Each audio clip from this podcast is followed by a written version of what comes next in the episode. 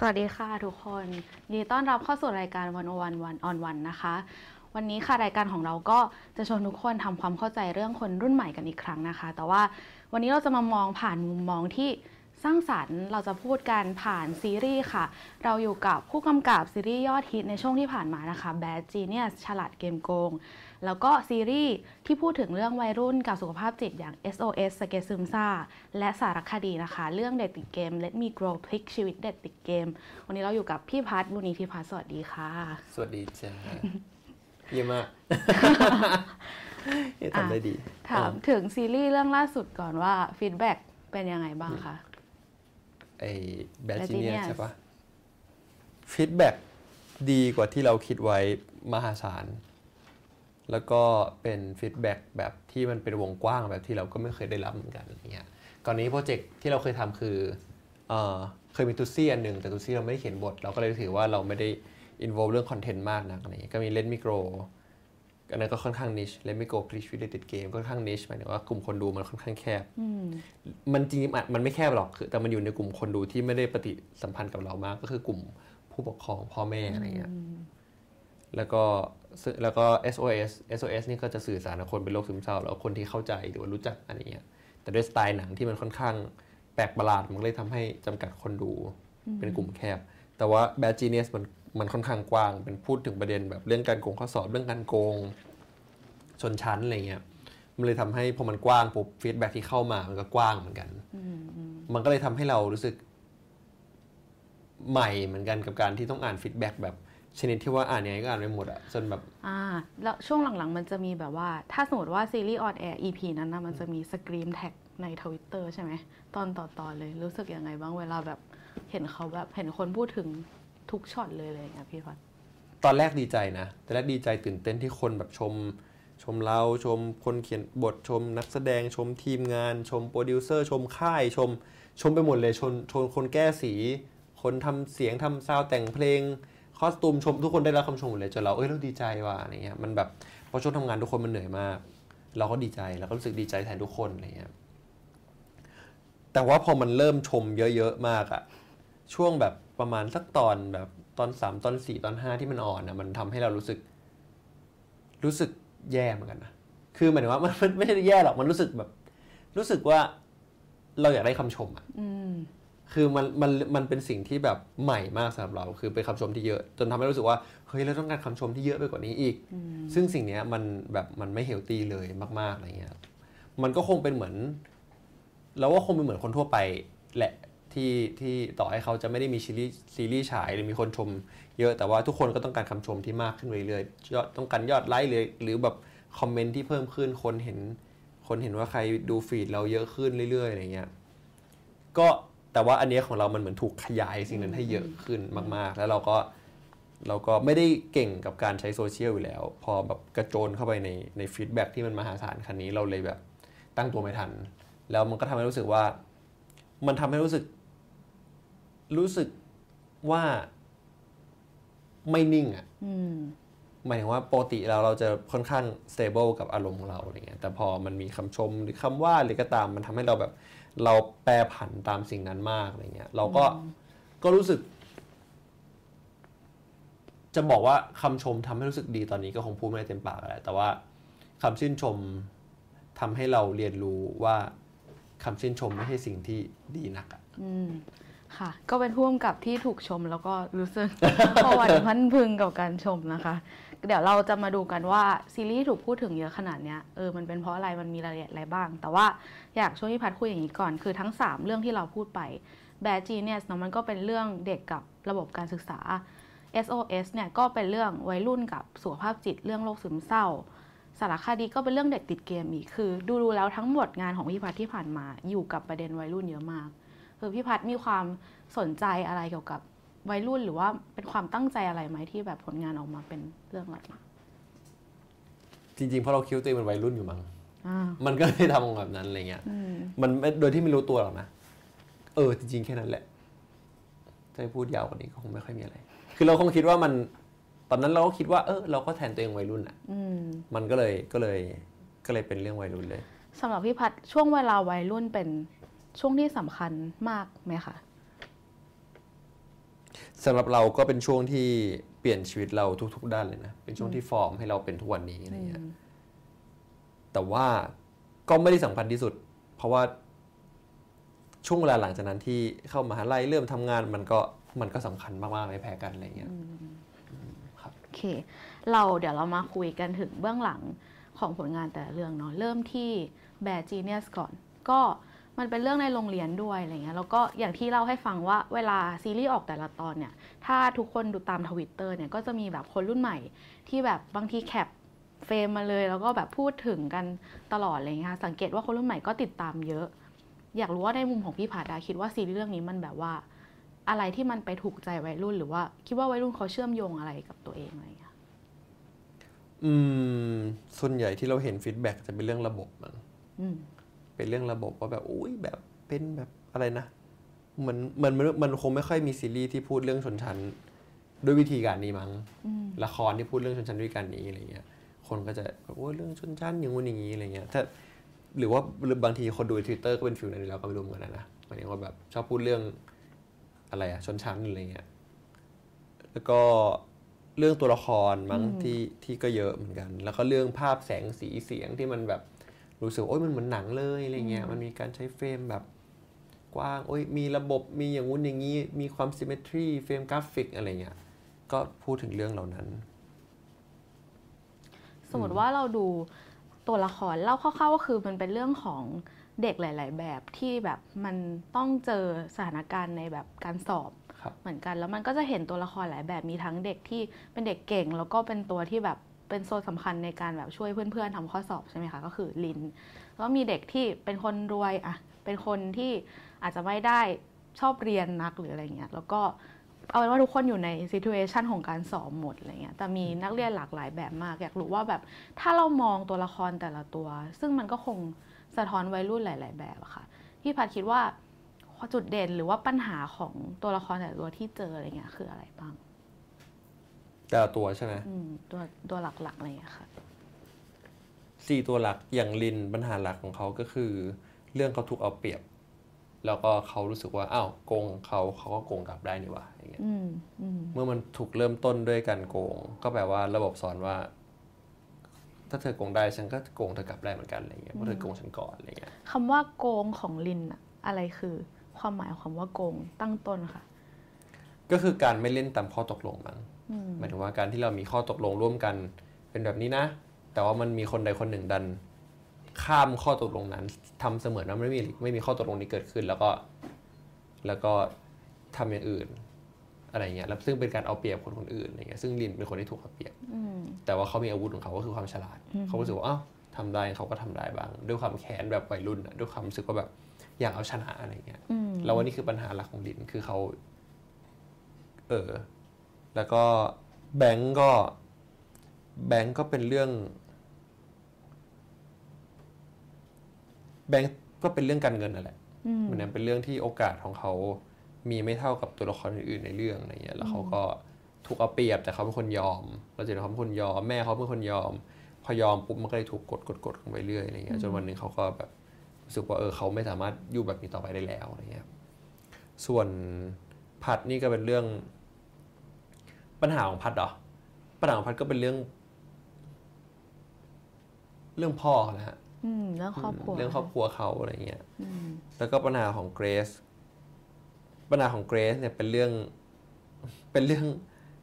ที่เกรซเป็นคนคิดไม่เยอะพออะอืมเหมือนกับเป็นคนที่ไหลไปตามแบบ เพื่อนโกงกับไป เพื่อนคนนี้ทำกับไปไปจนแล้วก็พยายามแบบสุดท้ายตัวเองก็ไม่รู้อยู่ตรงไหนอะไรอย่างเงี้ยอืมอืมอืม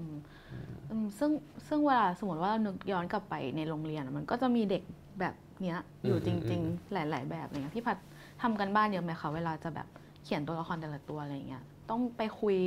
กับเด็กวัยรุ่นจริงๆไหมอะไรเงี้ยจริง ๆ การบ้านหลักของเราคือคือการตีความจากหนังมากกว่าอืมไม่ใช่ตีความจากหนังหรอกแต่ว่า มองหาด้านที่มันยังคงตัวละครตัวเดิมเอาไว้ แล้วมันยังได้มันยังได้กลิ่นแบบหนัง แต่ว่ามันยังเป็นตัวละครใหม่อืมมากกว่าที่เราจะไปหาตัวละครใหม่ขึ้นมาเลยอะไรเงี้ยแต่เราก็มีรีเสิร์ชก็คือ เราก็โทรคุยเจอหน้าคุยกับคนที่เขาเป็นแบบเด็กเรียนเก่งมากๆก็เลยรู้ว่าเด็กที่มันเรียนเก่งมากๆมันมีความรู้สึกยังไงอะไรเงี้ยซึ่งก็ได้แง่มุมที่น่าสนใจเหมือนกันเช่น ความชอบเอาชนะอืมเด็กหลายคนก็จะมีความชอบเอาชนะ หมายถึงว่าแบบต้องถ้าสอบก็ต้องได้ที่สูงสูงๆประมาณอย่างนั้นใช่แบบฉันหรือว่าฉันอ่านไม่ต้องเยอะฉันก็ได้ ที่สูงอืมฉันก็ชนะคนที่อ่านเยอะแต่ได้ที่สูงอะไรเงี้ยอืมมันมีความซาดิสอยู่อะเครื่องแบบเราอ๋อโอนเป็นงี้นี่เองอะไรเงี้ยอืมเออพี่พี่วันคิดว่าทำไมทำไมสังคมมันถึงทำให้เด็กเรียนเก่งเป็นอย่างเงี้ยเราว่ามันอาจจะไม่ใช่สังคมหรอก แต่ว่าเราว่ามันคือคนเรามีสัญชาตญาณนี้อยู่อะอืมเรารู้สึกว่ามันอยู่ในคนสัญชาตญาณการชอบเอาชนะ การแบบอยากเป็นที่หนึ่งอยากโดดเด่นที่สุดอยากแบบอื มมันคงมี reward อะไรบางอย่างอยู่ในสมองเราอะไรเงี้ยมันก็เลยทำให้เป็นอย่างนั้น ส่วนสังคมก็แค่ว่ามอบอะไรให้ ซึ่งเขามอบการเรียนให้อืมอืมมอบ textbook นี้ให้ เด็กเหล่านี้ก็เลยใช้ textbook นี้ในการเอาชนะกันอะไรเงี้ยอืมอืมต่อให้อยู่ในอื่นมาก็ใช้อย่างอื่นอยู่ดีอะเราว่าอืมเอ่อพอยสำคัญของเรื่องนี้ก็คือ แบบโกงข้อสอบเนาะถ้าสมมติว่า ซึ่งมันก็เป็นเรื่องที่เกิดขึ้นจริงแหละอืมเออแต่ว่าไม่รู้อันนี้เดี๋ยวจะถามพี่หลังว่า ไม่รู้ว่าเขาโกงข้อสอบกันจริง ๆ แบบเฉียบเหมือนในซีรีส์พี่พัดไหมที่แบบมีทริคเยอะมากเลยนะ แต่ว่าส่วนว่าให้พี่พัดมองเรื่องโกงข้อสอบอะพี่พัดคิดว่าอะไรที่มันบีบให้เกิดสถานการณ์นี้ขึ้นหรือว่าเออสังคมที่ทำให้เกิดการโกงข้อสอบมันเป็นยังไงในสายตาพี่พัดคะเราว่าสิ่งที่บีบให้เกิดการโกงข้อสอบขึ้นคือคือวิธีการสอนมั้ง วิธีการสอนที่ทำให้เด็กไม่เข้าใจว่าเขาเรียนไปทำไมอะอืมคือพอเราไม่รู้ว่าเราทำอะไรไปทำไม มันก็ก็มันก็ไม่แปลกที่เราจะโกงอะเพราะมันง่ายกว่าไง มันเหมือนว่ามันลำบากมาก คือการเรียนมันลำบากมาก การบ้านมันเยอะตอนรีเสิร์ชนี่แบบสงสารเด็กมากๆนะ คือแบบการบ้านก็เยอะมาก สิ่งที่เรียนก็ยากมากอืมแล้วก็หนักหนามาก แล้วก็เรียนตั้งแต่แบบสามขวบไปจนแบบยี่สิบสองอะเรียนไหมคือมันเรียนไปแบบ มันเรียนไปเยอะมาก แล้วอืม เรียนโรงเรียนแล้วก็เรียนพิเศษอีกอะไรอย่างเงี้ยเรียนเรียนใช่ไหมพิเศษอีกแล้วก็เรียนมัธยมแล้วก็เรียนมหาลัยอีกอือะไรมเงี้ยอืมโดยที่ความรู้ที่ได้ จากระบบนี้มัน มันเหมือนอ่านแล้วมันงงว่า เราเรียนไปทำไมอะเหมือนว่าเอ๊ะทำไมต้องรู้เรื่องนี้เลยนะอืมแล้วพอเราตอบไม่ได้ แล้วก็ไม่มีผู้ใหญ่คนไหนตอบเราได้อะแต่เราต้องทนแต่คนที่ต้องทนเรียนไปคือเราอะมันไม่แปลกเลยเว้ยกับการที่เราจะแบบ ขอขอไปทางรัฐได้ไหมอะอืมอืมอืมมันถ้าสมมติเรารู้ว่า อ๋อ สมมุติว่าวันนี้เรา ร่างกายไม่แข็งแรงเราต้องไปว่ายน้ำอืมออกกำลังกายหรือวิ่งออกกำลังกาย ต่อให้มันจะน่าเบื่อ แต่เราก็รู้ว่าโอเค เรากำลังได้ร่างกายที่แข็งแรงอืมแต่ว่าการเรียนอะเราไม่แน่ใจว่าเราได้อะไรอะอืมมันจะมีเด็กบางคนที่ชอบการที่แบบจะเรียนเทคนิคพวกนี้ก็มี แต่ว่าก็ไม่ใช่เด็กส่วนใหญ่อืมซึ่งไอความรู้สึกเนี่ยกระทั่งที่พี่พัดไปเจอกระทั่งเด็กที่เรียนได้ดีครับก็รู้สึกใช่ไหมคะว่าแบบเรียนไปทำไมอะไรเงี้ยเอ่อ ใช่แต่เราไม่สามารถพูดเป็นสัดส่วนเป๊ะๆได้นะ ว่าแบบว่าเขารู้สึกกันกี่คนอะไรเงี้ยแต่ว่าเรียนได้ดีก็รู้สึกว่าเรียนไปทำไมอืมอืมอืมอ่ามาที่คำถามเมื่อกี้ว่ามันมีจริงๆไหมคะ เด็กที่แบบโกงข้อสอบอย่างยิ่งใหญ่ขนาดนั้นอะไรเงี้ยจริง ๆ มันยิ่งใหญ่กว่านี้อีกนะจริงเหรอจริงมันยิ่งใหญ่มากเลยแหละแต่ว่าเขาอยากเปิดเผยแต่มันมันมันจะแบบแต่ว่ามันจะไปทางเทคโนโลยีแล้วอะใช้อันนี้ใส่เข้าไปในหู มีแบบโอ้ยแบบมันสารพัดมากเลยที่แบบ ที่หลาย ๆ ประเทศอืมทั่วโลกเขาจะมีวิธีการโกงที่แบบแตกต่างกันมากอืมอืมอือืมมมันจะมี trick ที่ใช้ spoil จะ spoil ไหมคือ spoilได้ spoil ได้เลยโอเคเรื่องเข็มนาฬิกาอืมเนาะอืมเอออันนี้ก่อนจะมาเป็นอันเนี้ยพี่พัดทำการบ้านยังไงบ้างคะต้องแบบมีคิดเผื่ออย่างอื่นไหมหรือว่าต้องไปคุยกับคนที่เคยทำจริงๆไหมอะไรจริงๆคิดไว้เยอะมากเลย แล้วก็เน้นการแบบ ไม่ได้คุยกับคนที่ไปทำไว้จริงๆหรอกเพราะว่า ก็มีบ้างแต่เป็นคนใกล้ตัว แต่ว่ามันยากที่เราจะรู้ว่าคนไหนเคยโกงด้วยวิธีอะไรฮะอืมอืมเราจะคิดเวลาเราคิดโกงโกงได้เราจะกองไว้ในกระบะกองไว้อันนี้เราชอบเราก็จะพยายามใส่มันลงไปกองไว้ในกระดูกกองไว้ในกระบะอะไรเงี้ยเพื่อรอหยิบมาใช้ แต่นาฬิกาเนี่ยมันไม่ได้เกิดจากการ research หรอกนาฬิกาเกิดจากเราคิดขึ้นมาเองนี่แหละอืมคือเราก็แค่พยายามคิดว่า จะทำยังไงกับไอ้กลโกงเปียโน ซึ่งเรารู้สึกว่าเออตัวเราเองอะในเวอร์ชันหนังนะพอมันเล่าเร็วๆ เราก็รู้สึกเออเราไม่ได้ติดอะไรเนี่ยแต่พอเราต้องขยายมันออกมา แล้วเด็กกลุ่มเนี้ยจะต้องใช้วิธีนี้ตลอดเวลาอะไรเงี้ยพอเราเขียนบทไปเรื่อยเราพบว่าเฮ้ยมันมันมีตัวละครหลายตัวที่มันตามไม่ทันว่ะเหมือนเราคิดว่าเอ๊ะตัวละครนี้จะมองแล้วมันเอ๊ะมันไม่สับสนเหรอวะอะไรเงี้ยเราก็รู้สึกว่าเฮ้ยหรือวิธีนี้มันจะไม่ work แล้วก็เลยเอ้ยเออก็ดีเหมือนกันนะ ถ้าสมมติว่าเวอร์ชันซีรีส์มันมันล้อเลียนกับเวอร์ชันหนังว่าเอ้ย วิธีที่หนังใช้อะไม่ work นะซีรีส์ใช้แบบนี้นะอืมมันก็ทำให้คนดูน่าจะรู้สึกว่าเออเขาได้อะไรใหม่อะไรเงี้ยไม่ได้บอกว่าวิธีหนังไม่ work หรอกแต่ว่าทำเพื่อทำให้คนดูได้วิธีได้ได้อะไรใหม่ๆอะไรเงี้ยเราก็เลยรู้สึกว่าเออ ข้อเสียของเปียโนคืออะไรแล้วว่าสิ่งที่เสียหนักเลยคือ ถ้าพลาดข้อเดียวมันพลาดหมดเลยอืมอืมก็รู้สึกว่าเอาคืองั้นต้องหา มันจะมีอะไรบ้างที่ทุกคนในห้องจะเห็น แล้วมันจะเป็นค่ากลางได้ว่า ตอนนี้เรากำลังพูดถึงสิ่งนี้อยู่อืมก็เลยเอ้ยมันมีอะไรวะอ๋อนาฬิกา อ้าวก็นั่นแหละก็ก็เลยรู้อ๋อโอเคงั้นเราควรจะใช้นาฬิกาเพราะว่าทุกคนเห็นตรงกันอะไม่ว่ามันเลขอยู่ที่ไหนอะดังนั้นก็เราก็ลองหาภาษาของมันว่า อะไรจะแทนอะไรได้บ้างเนี่ยเท่านี้ก็จะง่ายเลยเลขอื่นก็ตามมาว่าแบบ สมมติใช้เขาอย่างเงี้ยตลอดแบบคาบอะแล้วว่าครูก็จับได้อืมก็เลยงั้นก็เลยต้องเปลี่ยนว่าใช้มือขวา แต่ว่าในแต่ละครั้งที่ใช้อะท่าไม่เหมือนเดิมอืมมันก็เลยมันก็จะไม่เกิดแพทเทิร์นขึ้น แล้วก็พอมันแต่ละครั้งมันห่างกัน หนึ่งนาทีเนี่ยกว่าจะวนกลับมาใช้กว่าจะวนกลับมาขยับอีกทีหนึ่งอะมันก็เลยรู้สึกเอออันนี้มันลงตัวมากอืมอืมอยากรู้ว่าคุณครูมีคุณครูเขาฟีดแบ็กกับซีรีส์เรื่องนี้บ้างไหมในแง่ว่าแบบวิ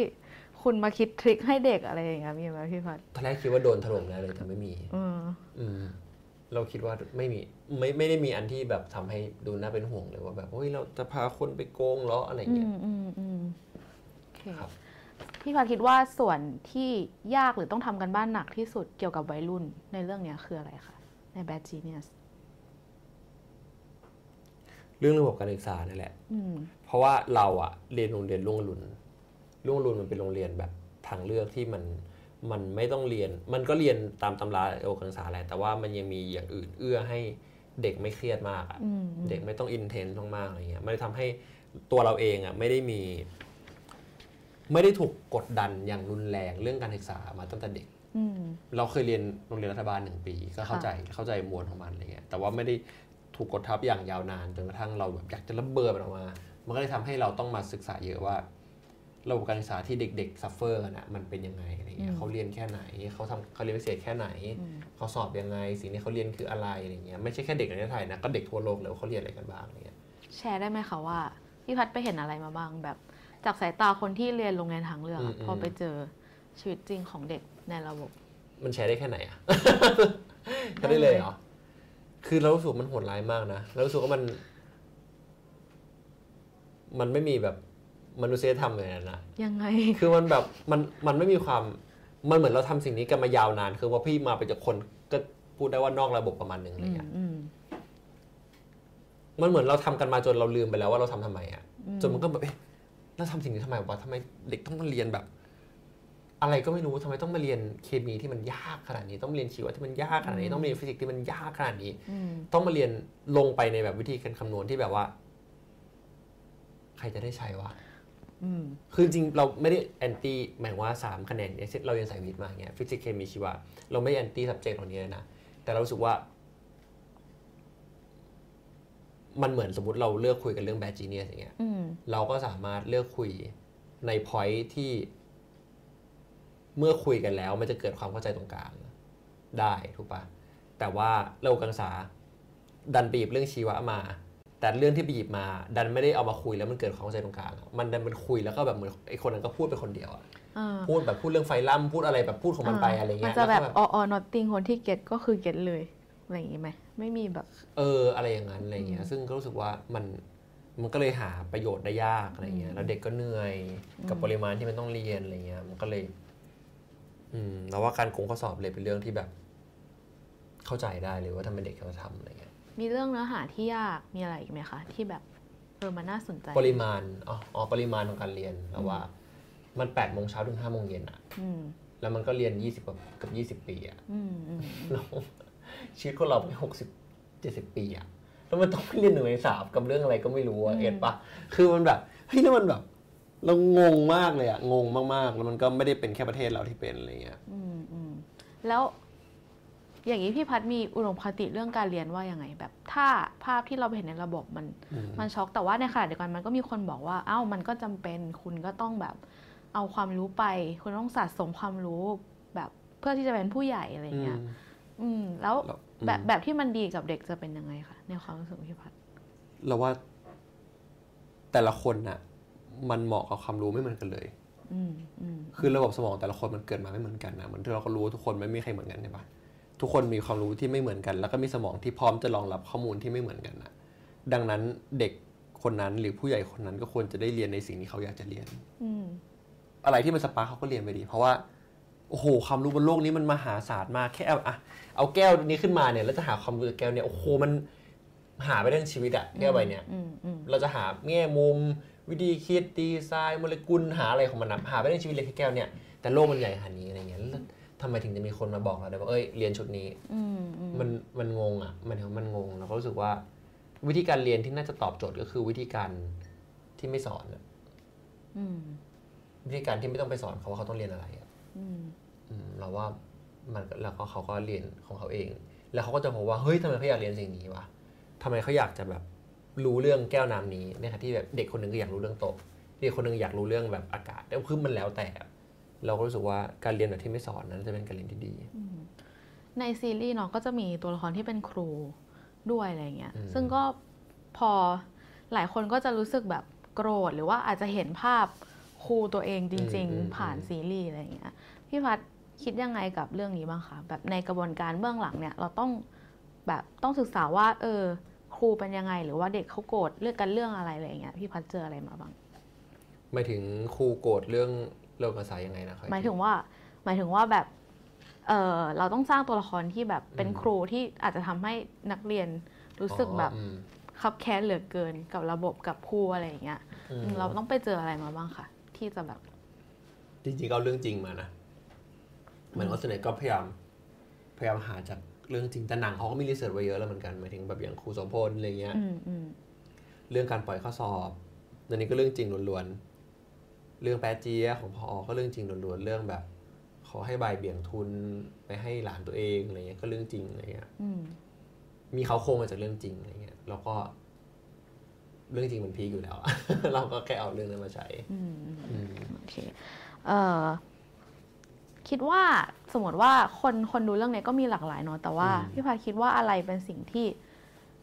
คนที่อยู่รอบตัวเด็ก รอบตัววัยรุ่น พ่อแม่ครูหรือคนที่ทำงานในระบบการศึกษาคิดว่าพี่พัดคิดว่าอะไรที่เขาจะได้แบบ กลับไปขบคิดกับมันบ้าง เรื่องระบบการศึกษาใช่ปะอืม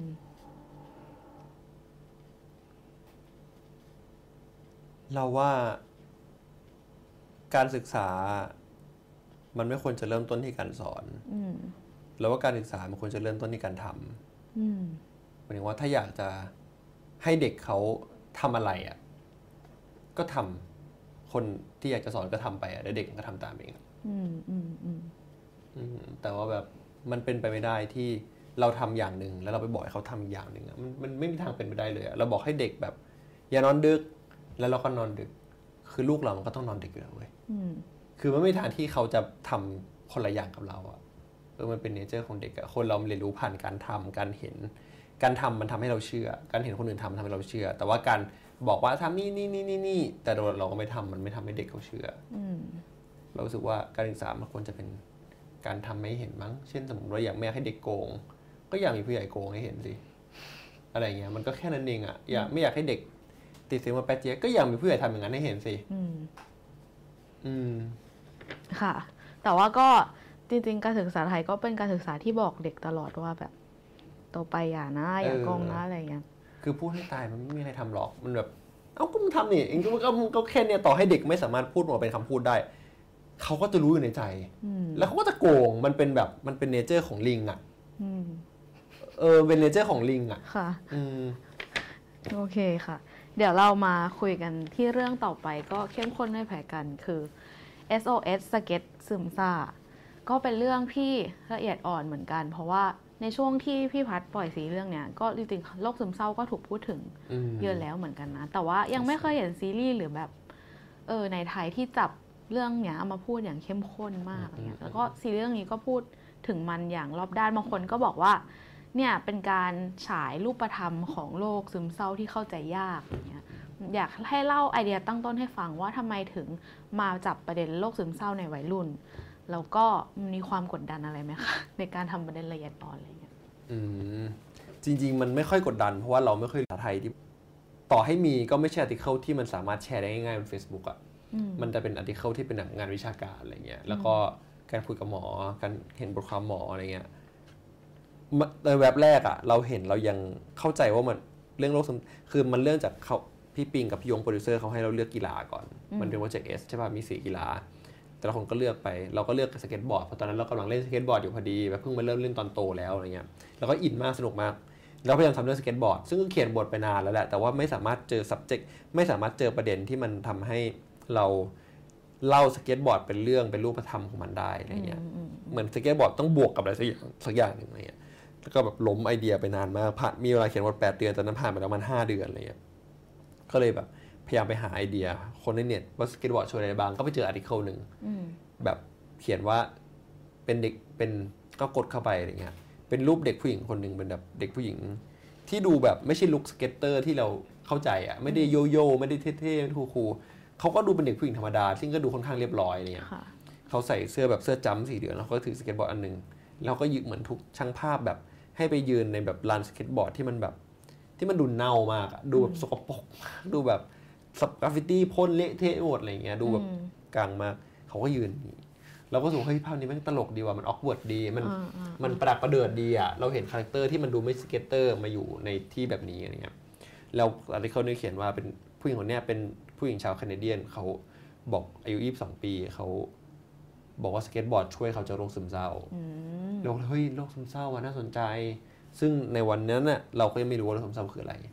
จริง ๆ แล้ว เรายังรู้สึกว่ามันเนี่ยเป็นการกระทำความหว่องเลยตอนนั้นน่ะอ่าคือเราแยกไม่ออกนะ ตอนนั้น แล้วเราก็เชื่อว่า ไม่มีคนน้อยจริงๆในเวลานั้นที่รู้ว่าโรคซึมเศร้าคืออะไร ในช่วงนั้นช่วงที่มันพูดถูกพูดถึงแรก ๆ คนก็จะบอกว่าเป็นเทรนด์หรือเปล่าเออเป็นเทรนด์ทำเท่ตอนนั้หนรือเปล่าเป็นใช่ไหมใช่อะยัแต่งมีว่าแฮชพี่วัดแท็กกนี่ระทำความหวังอยู่เลยอะเริ่มจากศูนย์เลยกับคำว่าโรคซึมเศร้าถูกไหมใช่ มันยังรู้สึกว่าเป็นความเหงาอยู่เลยอะอืมรู้สึกอ๋อแบบฟ้าบลูบลูอะไรเงี้ยหรือมันเป็นอะไรอย่างนั้นเป็นรูปรูปถ่ายฟิล์มอะไรเงี้ยอืมอืมอืมความแบบเบลอๆทางเมมโมรีอะไรไม่รู้อะยังเข้าใจเป็นอะไรอย่างนั้นอยู่อะยังเป็นแอสเตติกอยู่อะอืมจนกระทั่งพอเราได้อะโอเคลองจับประเด็นนี้ ก็เขียนบทมาล่างแรก ก็เละเทะเพราะเราไม่เข้าใจ เราก็เลย research เพิ่มขึ้นไปเรื่อยๆ research เพิ่มขึ้นก็คุยกับจิตแพทย์หลายท่าน คุยกับผู้ป่วยหลายคนอะไรเงี้ยหลายเยอะจริง ๆ จนแบบอ๋อจนเราเข้าใจว่ามันคืออะไร แล้วพอเวลาพอตอนนั้นเราเข้าใจแล้วว่ามันคืออะไรอะเราก็รู้สึกว่า โหเรื่องนี้แม่งโคตรน่าโคตรน่าทำเลยอืมอืมแชร์ได้ไหมคะว่าพี่พัดเข้าใจคำว่าโรคซึมเศร้าแบบไหน จากการรีเสิร์ชหรือคุย จริงๆ สิ่งที่มันน่าทำก็คือว่าย้อนย้อนกลับไปตอบคำถามนิวแหละว่า คือเราเพิ่งรู้ว่าคนที่เป็นโรคซึมเศร้าเขาเขาทรมานขนาดนี้อืมมันเป็นความทรมานแบบที่นำมาทำสุดขีดไม่เออนำมาทำเออนำมาทำสุดขีด แต่ว่าทุกคนสามารถเข้าใจความรู้สึกนี้ได้ โดยที่แบบไม่รู้จะพูดยังไง แต่ว่ามันมันมันเศร้าจริงๆอะไรอืเงี้ยมอืมแล้วมันเศร้าแบบทรมานแบบที่ในชนิดที่ในชนิดที่ว่า เราไม่อยู่ยังดีกว่า เราไม่มีชีวิตอยู่ตอนนี้ยังดีกว่า เพราะมันทรมานเหลือเกินอะไรเงี้ยอืมทรมานยิ่งกว่าทรมานทางทางกายคือเราเห็นว่าแบบ ทั้งในเรื่องทั้งคนจริงเขาจะทำร้ายตัวเอง เพื่อให้เขารู้สึกแบบ อย่างน้อยก็ตื่นขึ้นมาจากความรู้สึกนี้นิดนึงอะไรเงี้ยเราสึกว่าโหมันคนเหล่าคนเหล่านี้เขาเขาน่าเห็นใจแล้วก็ เพียงแค่คนรอบข้างเขาเข้าใจว่าโลกนี้มันคืออะไรอะอืมเราก็สามารถทำให้สังคมมันดีขึ้นได้แล้วอะอืมอืมอืมแค่แบบว่าถ้าซีรีส์เรื่องนี้เป็นตัวกลางที่เชื่อมระหว่างคนที่เป็นโรคซึมเศร้าคนที่ไม่เข้าใจ แล้วมันจูนให้เจอกันปุ๊บแบบ เราก็จะ save ชีวิตคนได้แบบมหาศาลอะไรเงี้ยในฐานะที่แบบที่พี่พัดได้พอเข้าใจมาแล้ว เวลาเราแบบผูกคำว่าโรคซึมเศร้ากับวัยรุ่นอะโรคที่พี่พัดบอกว่ามันน่ากลัวนะมันแบบ matter แล้วมันก็แบบหนักหนาอะไรเงี้ยแต่มันเกิดขึ้นกับวัยรุ่นจำนวนมากสถิติอะไรมันก็บอกใช่ไหมคะพี่พัดรู้สึกยังไงบ้างที่แบบ มันก็ยังมีคนบอกอยู่นะว่าแบบเป็นเด็กก็เลย แบบคิดว่าเศร้าเองหรือว่าประโยคของพ่อบูใช่ไหมแค่เศร้าทำไมต้องไปหาหมอด้วยอะไรเงี้ยอืมพี่พัดคิดยังไงบ้างคะซึ่งเชื่อไหมว่าตอนที่เรารีเสิร์ชช่วงที่เอสก่อนที่เราเขียนบท SOS อะเราไปหาอาร์ติเคิลหรือคุยกับหมอหลายท่านอะเขาบอกนะว่าโรคซึมเศร้าไม่ค่อยพบในวัยรุ่นอืมตอนนั้นมันยังเป็นอย่างนี้อยู่เลยนะอืมอาร์ติเคิลก็ยังแบบพวกคนที่เรนจ์อายุแบบ 12 ไปจนถึงแบบ 18อะแล้วเป็นโรคซึมเศร้าเพราะตัวละครเรามันอายุแบบ ตอนนี้สิบสิบเจ็ดสิบหกสิบเจ็ดตัว เราก็เลยพยายามหาวัยรุ่นเขาบอกว่ามันมีน้อยมากอืมเลยเราไม่ค่อยเชื่อเว้ยอืมรู้สึกว่ามันจะมีน้อยได้ไงวะมันคือไหวแต่แบบก็เลยตอนนั้นก็เลยเหมือนมีข้อสรุปเกิดขึ้นว่า อาจจะเป็นเพราะว่าสารเคมีในสมองของวัยรุ่นอะ มันยังดีอยู่มันยังไม่ยังสูบฉีด ดีได้ดีอยู่แต่ว่าผู้ใหญ่ที่เขามีอายุแล้ว หรือว่าเออผู้ใหญ่ที่เขามีอายุแล้วเขาจะสารเคมีมันจะเริ่มจะแบบนิ่งๆเฉยๆอะไรเงี้ยแต่เด็กมันยังดีอยู่ก็เลยแบบสามารถต้านได้อะไรเงี้ย ซึ่งเออเราสูว่ามันก็ แต่เราก็ยังไงแต่มันก็มีเด็กที่เป็นไม่ได้จริง เราก็เลยก็เลยยังคง go on ที่จะ pick up ประเด็นนี้อะไรเงี้ยครับซึ่งซึ่งโรควัยรุ่นเอ้ยโรคซึมโรควัยรุ่นโรคซึมเศร้าที่อยู่ในวัยรุ่นน่ะมันมัน มันทำให้เรารู้สึกว่า มันยิ่งยากในการรักษานะอืมหมายถึงว่ามันทำให้มันยิ่งยากที่จะทำให้ผู้ใหญ่เขาเห็นว่ามันมันเกิดมันกำลังเกิดขึ้นอยู่อะเพราะมันสามารถตีความเป็นแบบ ผู้ใหญ่อาจจะรู้สึกว่าแบบมันเป็นความรู้สึกที่เด็กคิดไปเองโดนโซเชียลแบบปั่นหัวหรือเปล่าแบบ ไปเรียนแบบใครมาไปอ่านเรื่องโลกเศร้ามากเกินไปหรือเปล่าอะไรเงี้ยหรือนอนดึกหรือเปล่าอะไรค่ะเงี้ยซึ่งที่เขาพูดอะมันก็ไม่มันก็ถูกครึ่งผิดครึ่งมันมันไม่ได้มันไม่ได้ถูกทั้งหมดมันไม่ได้ผิดไม่ได้ผิดทั้งหมดมันเลยทำให้เด็กที่เขายังคงใหม่กับความรู้สึกของเขาในโลกในโลกในในโลกใบนี้อะมันมันยากที่จะ อธิบายให้คนอื่นเข้าใจอะไรเงี้ยอืมที่พัดไปคุยมา มีอะไรแบบแชร์ให้ฟังได้ไหมคะว่าแบบเราไปเจอเด็กที่วัยรุ่นที่เป็นโรคซึมเศร้าจริง ๆ ใช่ไหมใช่ซึ่งตใช่อนนั้นก็ยังพยายามเรียนรู้โลกนี้อยู่อะไรเงี้ย เจออะไรมาบ้างคะโอ้เจออะไรอะอืมเหมือนว่าเจอเหตุการณ์อะไรอะไรเงี้ยเหรอ หรือว่าแบบการได้แลกเปลี่ยนอะไรกับเขาบ้างอะไรเงี้ย เยอะมากเลยก็เขาจะเล่าทุกอย่างให้เราฟังอะไรเงี้ย ซึ่ง สิ่งที่มันน่ากลัวที่สุดของโรคซึมเศร้าสำหรับเรานะ คือการที่เรามีมีตรรกะที่ผิดอืมคือเมื่อเราเมื่อเราเป็นโรคซึมเศร้าเป็นจุดหนึ่งอะเราจะไม่สามารถมี reason ที่มันถูกต้องได้อะไรเงี้ย สมมุติว่าเกิดเหตุนี้ สมมติว่าเราเดินเข้ามาในห้องแล้วเรานั่งลง แล้ว ที่มัน effective ที่สุดเท่าที่เราเข้าใจในตอนนั้นที่เราหาข้อมูลนะก็คือการรักษาที่สารเคมีก่อนนั่นแหละ สมมติอะไม่พูดเรื่องกินยา เราก็ต้องออกกำลังกายแล้วก็นอนให้ถูกอืมยังก็ต้องพาตัวเองไปออกกำลังกายให้ได้เว้ยในวันนี้ที่เรายังหายใจที่เรามีชีวิตอยู่อะที่เรายังไม่ไม่ได้แบบตัดสินใจจบชีวิตอะต้องลากตัวเองออกไปออกกำลังกายให้ได้ ทุกวันทุกวันทุกวัน แล้วก็ทำมันตื่นมาเราก็จะแบบรู้สึกว่ามันแบบไม่อยากตื่นแล้ว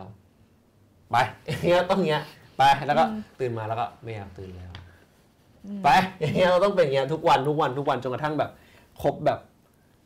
เดือนหนึ่งมันก็จะเริ่มถ้าในรีเสิร์ชนะ มันก็จะค่อยดีขึ้นอย่างช้าๆอะไรอย่างเงี้ยอืมอืมมันดูเหมือนยากเหมือนกันในการ คือพอมันเป็นซีรีส์แล้วอะยังไงคุณต้องเล่าออกมาให้เป็นรูปธรรมแน่ๆแหละอืมแต่ว่าเมื่อกี้พี่พัดก็พูดเองด้วยซ้ำว่าอุ้ยมันเป็นโลกที่โคตรนำมาทำเลยใช่ไหมเออพี่พัดแต่ว่าถ้าใครได้ดูซีรีส์เรื่องนี้มันก็จะมีอย่างเช่น ตอนเป็น teaser หรือเปล่านิวไม่แน่ใจอืมอืมที่เป็นครับตัวละครบูเขาก็มาเล่าว่าเขาเป็นยังไงอืมมีซีนที่แบบตื่นขึ้นมาแล้วก็บอกว่า ไม่อยากลุกไปทำอะไรเลย แล้วก็มีเสียงพ่อปลุกมีชีวิตที่ไม่อยากเจอไปโรงเรียน แล้วมันก็วนอะไรอย่างนี้ใช่ไหมคะคือซีรีส์เรื่องนี้ก็มีการเล่าเรื่องนี้ออกมาได้ เป็นรูปธรรมได้จนได้ แต่ว่าเบื้องหลังเนี่ยมันยากมากน้อยแค่ไหนคะจริงๆเราว่ามันยากมันยากแบบ ไม่ได้ยากซับซ้อนในในในแง่ของโครงสร้างบทอะนะอืมแต่มันยากในแง่ของคนทำหนัง ไม่ว่าโครงสร้างบท แต่ว่ามันยากในการที่จะพาคนเขียนบทก็คือเราเนี่ยแหละ ไปเข้าใจความรู้สึกของคนที่เป็นจริง ๆ ในขณะที่เรายังคงไม่ได้เป็นอืมอืมซึ่งเขียนเป็นจุดหนึ่งเราก็รู้สึกว่าเหมือนกับเราก็เป็นเหมือนกันอะไรอย่างเงี้ยเนี่ยนะซึ่งมันมันมันคงเป็นภาวะในช่วงนั้นนะเราว่าอันเนี้ยยากที่สุด คือทำให้เราเข้าใจวิธีคิดตัวละคร แต่เรายังคงต้องทำงานอยู่ในทุกวันนะอืม นึกออกไหมคือคนที่เขาเข้าใจความรู้สึกนี้ สามารถรู้สึกได้ความรู้สึกนี้เขาก็ไม่ได้อยากทำอะไรแล้วอะอืมแต่ว่าเราเข้าใจความรู้สึกนี้ รู้สึกได้ความรู้สึกนี้ แต่เราต้องไปเขียนบททุกวัน มันอันนี้คือสิ่งที่ยากแบบโอ้ยากแบบสุดๆสุดๆสุดๆสุดๆสุดๆสุดๆสุดๆสุดๆสุดๆไปเลยอะเมื่อกี้แอบคุยกันก่อนเริ่มรายการว่าพี่พัดบอกว่าบทเรื่องนี้เขียน 8 เดือนใช่ไหมคะใช่ครับก็ต้องอยู่กับประเด็นเรื่องโรคซึมเศร้าทั้งหมด 8 เดือน จริง ๆ มันเราเจอมันตอนมันเดือนที่ห้าอืม จริงๆ อยู่กับมันจริงๆ แค่สามสามสี่เดือนอะไรเงี้ย แต่ว่าช่วงแล้วก็ช่วง production ช่วง production ก็ดีขึ้นแล้ว เพราะว่ามีคนอื่นเข้ามาในชีวิตอะไรเงี้ยสามสี่เดือนนั้นน่ะสุดยอดสุดยอดของความโหดร้าย อยากพูดถึงอยากชวนพี่พัดคุยถึงตัวละครบู เพราะว่ามันเป็นตัวที่แทนคนรุ่นใหม่ แล้วที่รู้สึกว่าตัวเองแบบเจ็บปวดหรือว่ามีปัญหาสุขภาพจิตได้เยอะเหมือนกัน มีแบบไดอะล็อกของบูก็ถูกแคปไปเป็นโค้ดอะไรอย่างเงี้ยอืมคนเอาไปใช้เยอะมาก พี่พัดออกแบบบูขึ้นมาด้วยแบบความคิดตั้งต้นแบบไหนคะอะไรบ้างที่ต้องให้ความสำคัญเพื่อที่จะแบบสื่อสารเรื่องสุขภาพจิตให้ดีที่สุดอะไรอย่างเงี้ยสิ่งที่สำคัญที่สุดของบูที่เป็นแก่นเลยคือ เมื่อเขาเป็นโรคซึมเศร้าแล้วอะนะคือเซลล์เอสติมเขาต่อืมำหมายถึงความมั่นความภูมิใจในตัวเองของเขาต่ำอันนี้เป็นสิ่งที่ทั้งเจมส์ที่เป็นนักแสดง แล้วก็เราแล้วก็ทุกคนอาจจะยึดจะยึดไว้ ตั้งแต่ตอนเขียนบทแล้วแหละเราก็จะยึดไว้ว่าเด็กคนนี้คือเด็กที่ไม่ภูมิใจอะไรเลยในตัวเอง แล้วเขารู้สึกว่าตัวเองทำอะไรก็ ไม่เคยดีพออืมแล้วเออต้องกลับไปว่าไอ้เซลล์เอสตีมเนี่ย ที่มันต่ำเนี่ย วิธีคิดของเขาคืออะไร มันสามารถเป็นได้หลายอย่างมากเลย เราทำอะไรก็ไม่สำเร็จเราเอ่อรู้สึกผิดกับสิ่งที่ตัวเองทำอะไรแต่ว่าซึ่งมันเป็นได้หลายอย่าง แต่ว่าสิ่งที่สำคัญที่สุดของบูคือ ไม่เคยทำทำอะไรก็ไม่เคยดีพออืม อืมอันนี้ก็เกี่ยวข้องกับชีวิตในวัยเด็กเขา เกี่ยวข้องกับอาการของเขา เกี่ยวข้องกับพ่อที่อยู่กับเขาอะไรเงี้ย ก็ก็ต้องเกาะยึดอันนี้เอาไว้ แล้วก็พยายามเดเวล็อปทุกอย่างรอบอันนี้ ว่าคนคนหนึ่งที่รู้สึกว่าตัวเองทำอะไรก็ไม่เคยดีพอเขาจะรู้สึกยังไงกับตัวเอง แล้วก็อาการของโรคจะทำให้เขารู้สึกยังไงเข้าไปอีก เมื่อถึงตอนเย็นเนี่ยเขาจะรู้สึกการเขารู้สึกโหวงมันจะเป็นยังไง แล้วก็เมื่อความรู้สึกความรู้สึกนี้ไปเจอกับเพื่อน ยังไงเมื่อเจอคะแนนสอบเป็นยังไงกลับมาเจอหน้าพ่อยังไง เจอพวกแก๊งสเก็ตเข้ามาเป็นยังไงอะไรเงี้ยเราต้องทำทุกอย่างให้มันแบบอยู่คำว่าแบบไม่เคยดีพออะไรเงี้ยอืมเพราะคำว่าแบบทำอะไรก็ดีไม่พอมันอยู่ในใจ คนเป็นโรคซึมเศร้าหลายๆคนอืมอืมพี่พัดคิดว่าทำไมทำไมวัยรุ่นถึงรู้สึกว่าแบบตัวเองดีไม่พออะไรแบบ แต่ว่าแต่ละคนก็ต่างกันนะนะอืมว่าทำไมเขารู้สึกตัวเองดีไม่พอออืมแต่ว่าส่วนใหญ่มันเป็นเราว่าเป็นเพราะว่าไม่เคยมันมันมีน้อยคนที่พยายามจะหาตามมาหาว่าคำว่าดีคืออะไรกันแน่อืมจริงๆคำว่าดีมันเป็นนามธรรมที่หลอกหลอกเราอยู่ประมาณหนึ่งอะแบบดีอีกดีได้อีกทำได้อีก เก่งได้อีกคะแนนเยี่ยมได้อีกอะไรเงี้ย เอยคำว่าดีอะมันคืออะไรอะไรเงี้ย ถ้าสมมติเราหา definition คำว่าดีได้อะเราว่ามันก็จะ ease เรื่องนี้หมายความว่ามันก็จะเรื่องนี้ก็จะเบาลงได้นะคำว่าดีคืออะไร ทุกคนมันไม่เหมือนกันอืมแล้วก็เวลาที่เราเป็นโรคซึมเศร้าเราเราทานยาแล้ว เราเริ่มพัฒนาหลายๆด้านแล้ว เราต้องกลับมาทางคำถามนี้กับตัวเองหมอก็จะพยายามพาเรากลับมาทางคำถามนี้อะไรเงี้ยทั้งจิตแพทย์แล้วก็ แล้วก็นักจิตอะไรเงี้ยว่าแบบคำว่าดีคืออะไร เพื่อเราจะได้ทำลายมายาคติที่ที่มันแบบเราไม่เคยไปถึงสักทีอะไรเงี้ยถ้าเราเข้าใจว่าอ๋อจริง ดีในที่นี้คือ อยากให้พ่อแม่ภูมิใจอืมเราก็ต้องกลับมาอะลองสมมติเรารู้ที่พ่อแม่ พ่อแม่เขาภูมิใจหรือยังอะไรเงี้ยถ้าพ่อแม่เขาแบบภูมิใจแล้วจริงๆมันพอหรือยังกับเราอะไรเงี้ยซึ่งบางทีอาจจะอ้าวยังว่ะ อาจจะยังไม่พออ้าวจริงแล้วเราต้องการดีอะไรเราอยากให้คนรักเราเยอะอ๋อ แล้วคนรักเราเยอะเยอะๆนั่นคือมีใครบ้างอะลองมีใครบ้างมีชื่อไหมคนเหล่านั้นมีใคร คนในโซเชียลหรอ คนในสังคม คนที่โรงเรียน หรือคนในครอบครัวอะไรเงี้ยถ้าเราอยากให้คนเพื่อนในโรงเรียนรักเราหมดเลย ตอนนี้เป็นไปได้ไหมอ้าวอาจจะเป็นไปไม่ค่อยได้เพราะเราควบคุมเขาเขาไม่ได้ใช่ปะถ้าคุณแม่คนเดียวรักเราเราพอไหมอะไรเงี้ยอืมเราค่อย ๆ แบบหาไว้ว่าจริง ๆ แล้ว อะไรคือ ค่อยๆลดเพดานของตัวเอง มองให้เห็นเพดานแล้วค่อยๆดึงมันลงมาอะไรเงี้ยอ๋อจริงๆอ๋อตัวนี้เอ้าจริงๆเอ้าจริงๆเพดานไม่มีนี่นะอะไรเงี้ยอืมอืมสิ่งเหล่านี้ได้มาจากการคุยกับจิตแพทย์ด้วยไหมคะ ใช่แล้วก็การเขียนตัวละครนี้ได้จากหลายอย่างมากเลยได้จากอืมมันคือความรู้ที่รวมๆกันมาอืมอืมอืมเอ่อเวลาคนที่อาจจะยังไม่เข้าใจโรคซึมเศร้า แล้วพยายามจะไปเข้าใจอะอืมบางทีมันต้องเจอกับหลายองค์ประกอบมากที่แบบมันค้านกับความเชื่อ หรือว่าอย่างเช่นวิธีเหมือนที่พี่พัดบอกว่าวิธีคิด มีสำหรับพี่พัดมีเรื่องอื่น ๆอีกไหมคะที่แบบว่า เราต้องล้างสิ่งที่เราแบบ มีมาก่อนหรือว่าเข้าใจมาก่อนอะไรเงี้ยเพื่อเข้าใจเรื่องนี้อย่างเช่นซีเรื่องนี้พูดเรื่องความผิดฆ่าตัวตายด้วยอืม อืมอะไรแบบนี้เจอบ้างไหมคะต้องล้างอะไรเอาไว้บ้างใช่ปะอืม สิ่งที่ต้องล้างหลักๆเลยก็คือ ต้องเข้าใจว่ามันคืออาการของโรค อืม อืมมันคืออาการของการไม่สบายอะไรเงี้ย เหมือนคนป่วยก็เหมือนคนเป็นหวัดก็จะไปห้ามเขาจามมันก็ห้ามไม่ได้ อืมอืม อืมอันเนี้ยที่เป็นสิ่งที่ต้องล้างซีรีส์เรื่องนี้แบบว่าถูกพูดถึงโดยแบบจิตแพทย์ด้วยแอบไปเห็นแบบมีจิตแพทย์เขียนถึงสมาคมจิตแพทย์แห่งประเทศไทยก็เขียนถึง มีเพจที่พูดเรื่องวัยรุ่นปัญหาอะไรอย่างเงี้ยก็เอาไปเขียนถึงพี่พี่พัดพอเล่า feedback หน่อยไหมคะว่าในมุมของบุคลากรทางแพทย์แบบเนี้ยเขามองซีรีส์เรื่องนี้ยังไง หรือว่าเขา reflect ข้อคิดอะไรบ้างอะไรอย่างเงี้ยค่ะเขาก็ยินดีนะ ที่มันมีคนทำเรื่องนี้ออกมาเป็นเป็นสื่อที่ให้ความบันเทิง แล้วก็เข้าถึงคนได้มากขึ้นอืมสักทีอะไรเงี้ยเออมันก็เพราะมันคือเรื่องที่ทำยาก แล้วก็ไม่ได้ทุกไม่ใช่ทุกคนที่สนใจทำอะไรเงี้ยอืมแล้วก็ไม่ใช่ทุกคนที่เข้าใจอะไรเงี้ยเขาก็ยินดีแล้วเขาก็พยายามจะเชียร์แต่ว่าก็อย่างว่าแล้วว่าบางทีมันก็เหมือนต้องช่วยกันหลาย ๆ ฝั่งอะอืมเหมือนว่าซีรีส์เรื่องนี้มันก็ด้วยความนิชของมัน มันก็พา กลุ่มคนดูอยังน้อยวัยรุ่นหลาย ๆ กลุ่มก็ได้ดูมาแหละพ่อแม่หลายคนที่อยู่รอบตัววัยรุ่นก็ได้ดูอะไรเงี้ยแต่มันก็ยังไม่กว้างขวางมากพอ แต่ว่าอาจจะอามันจะเป็นระเบิดก้อนแรกที่บุ้มออกไป คนก็อย่างน้อยแบบอาจจะได้ดู trailer หรือว่าแบบพอ feedback trailer ตอนนั้นมันดีมากๆเลยอะมันกลายเป็น trailer ที่แบบเออยอดวิวมันขึ้นเยอะมาก แสดงว่ามันอาจจะมีคนที่สนใจแต่เขาแค่ไม่ได้พูดออกมาอืมแล้วก็คำว่าโรคซึมเศร้าก็เป็นคำที่ common มากขึ้นในสังคมอะไรเงี้ยอืม เราว่ามันก็มันก็เป็นยุคสมัยที่ที่มันก็มันก็เป็นไม่ยุคสมัยหรอกหมายถึงว่ามันเป็นช่วงปีที่แบบ ก็น่าจะทำให้จิตแพทย์หลายคนเขารู้สึกว่ามันช่วยเบางานเขาไปได้อะอืมอืมแล้วมี feedback อะไรที่น่าสนใจไหมคะจากคนที่แบบป่วยจริง ๆอะไรเงี้ยมีหลายคนเขาบางก็มีหลายคนเฟซ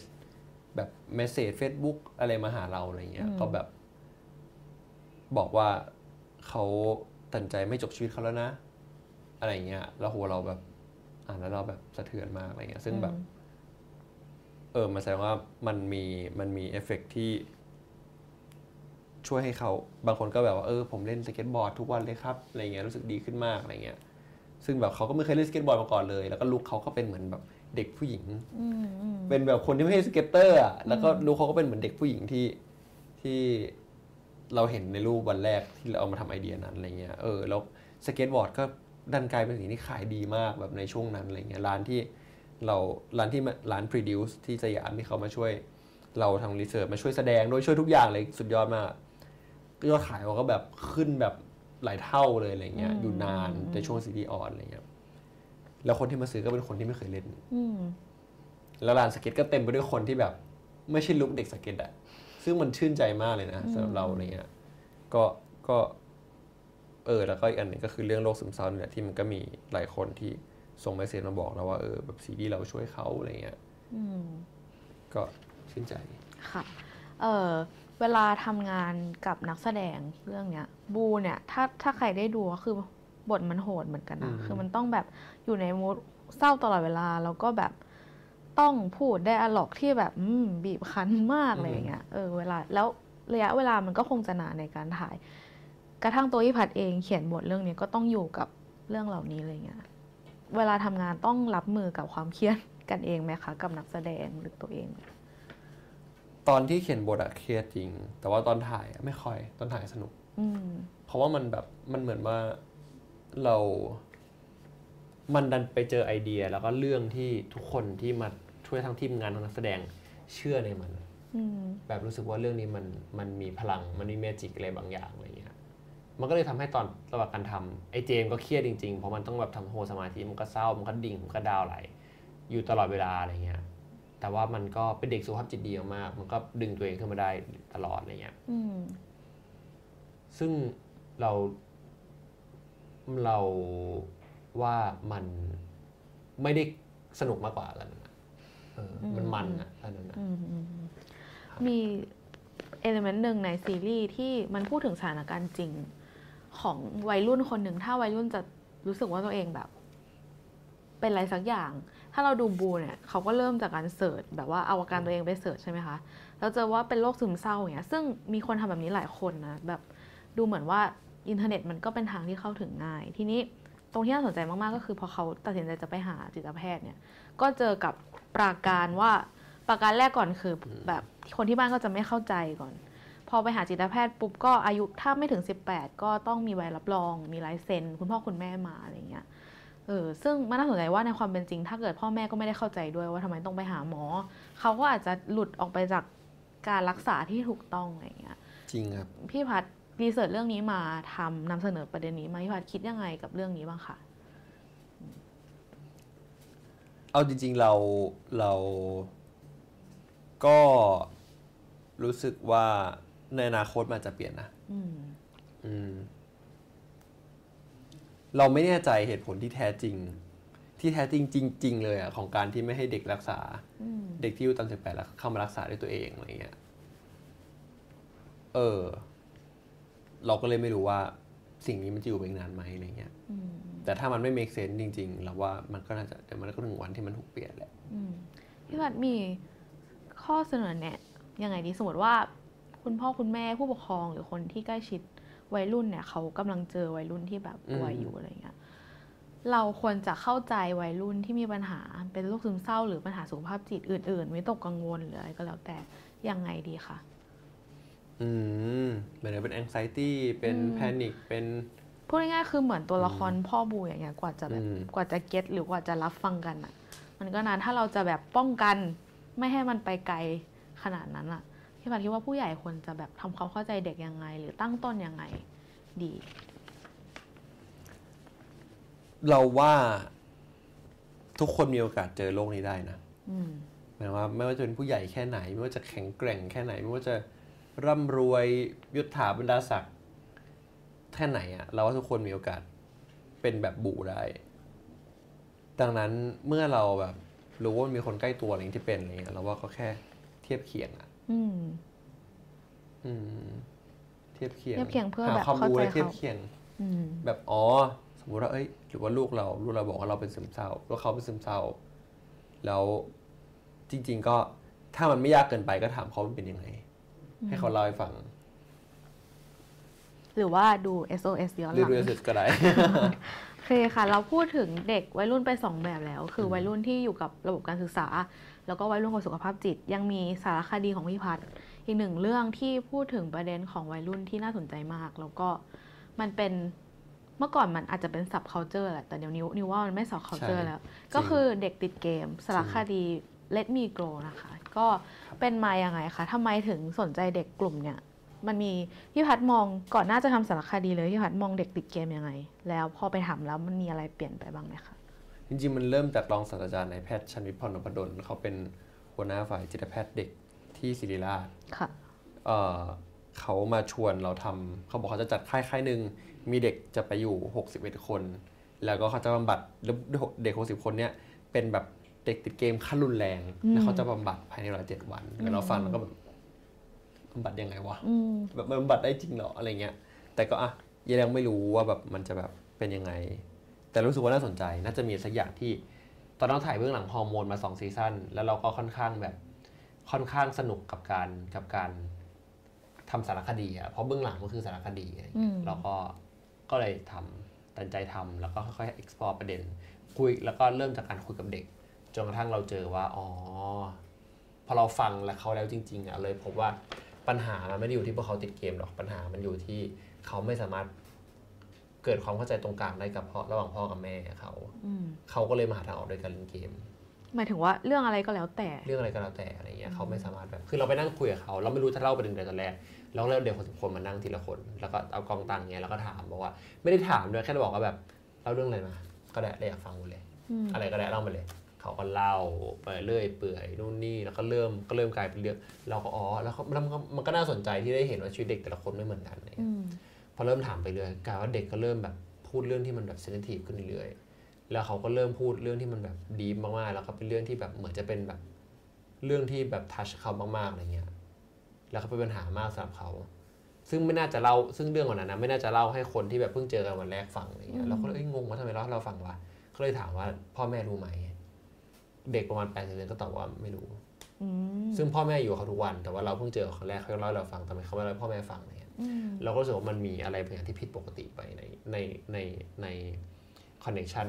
อืมอืมอืมก็เลยเข้าใจว่าอ๋อที่มาที่ไปที่เด็กคนนี้เขามาเล่นเกมอะเพราะเขาไม่สามารถหาทางออกทางอื่นที่มีความสุขได้เนี่ยอืมเขาเลยมาหาความสุขจากเกม ยกตัวอย่างเป็นบางเคสได้ไหมคะว่า อะไรที่ไม่สามารถหาทางออกได้มันเป็นเรื่องประมาณไหนเรื่องอนาคตเรื่องการเรียนเรื่อง เช่นบางคนก็รู้สึกว่าพ่อแม่ควบคุมเขามากเกินไปอ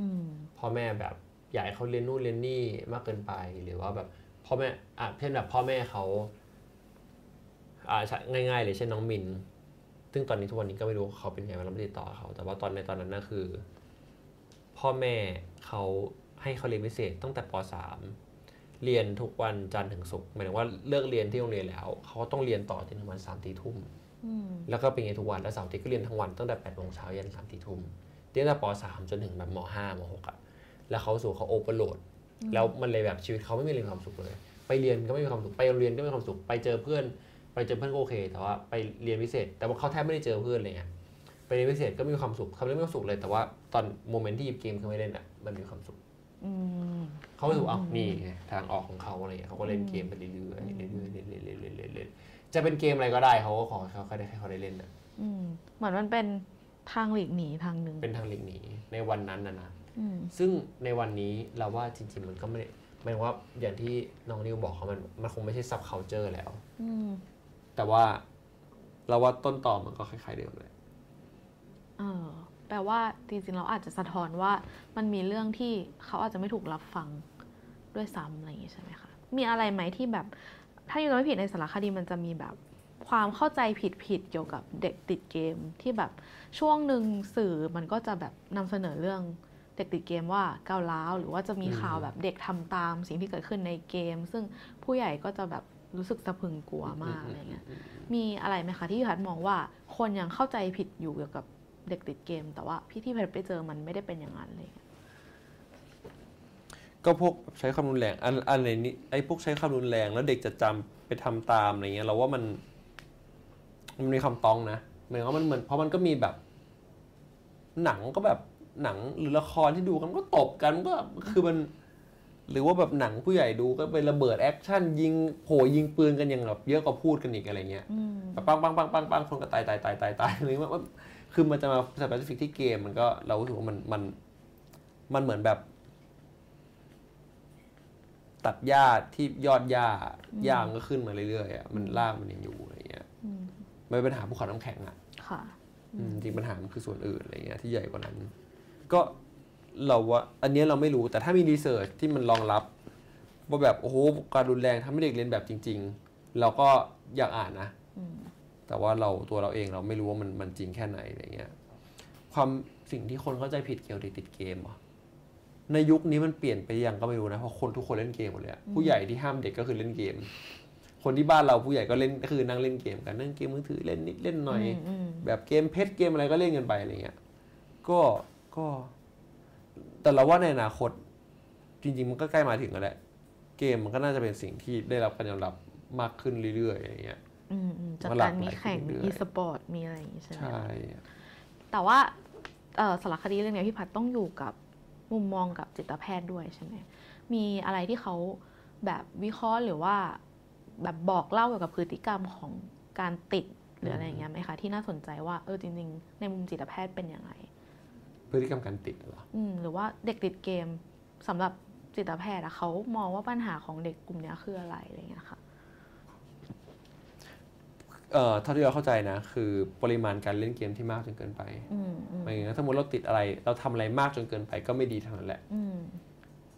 ออกกำลังกายมากจนเกินไป จนไม่เป็นอันกินไม่เป็นอันนอนอะก็ไม่ดีเหมือนกัน อืม คือมันก็ไม่มีเออกินเยอะเกินไปจนไม่กินนอน หรือว่านอนน้อยเกินไปอะไรเงี้ยอะไรที่เกิดเราว่าจิตแพทย์เขาไม่ได้ห้ามเล่นเกม อืมเขาไม่เคยห้ามเล่นเกมนะแต่ว่าเขาแค่อยากจะให้มันไม่เยอะจนเกินไปจนมันเบียดบังให้การใช้ชีวิตปกติมัน มันสามารถฟังก์ชันเปลี่ยน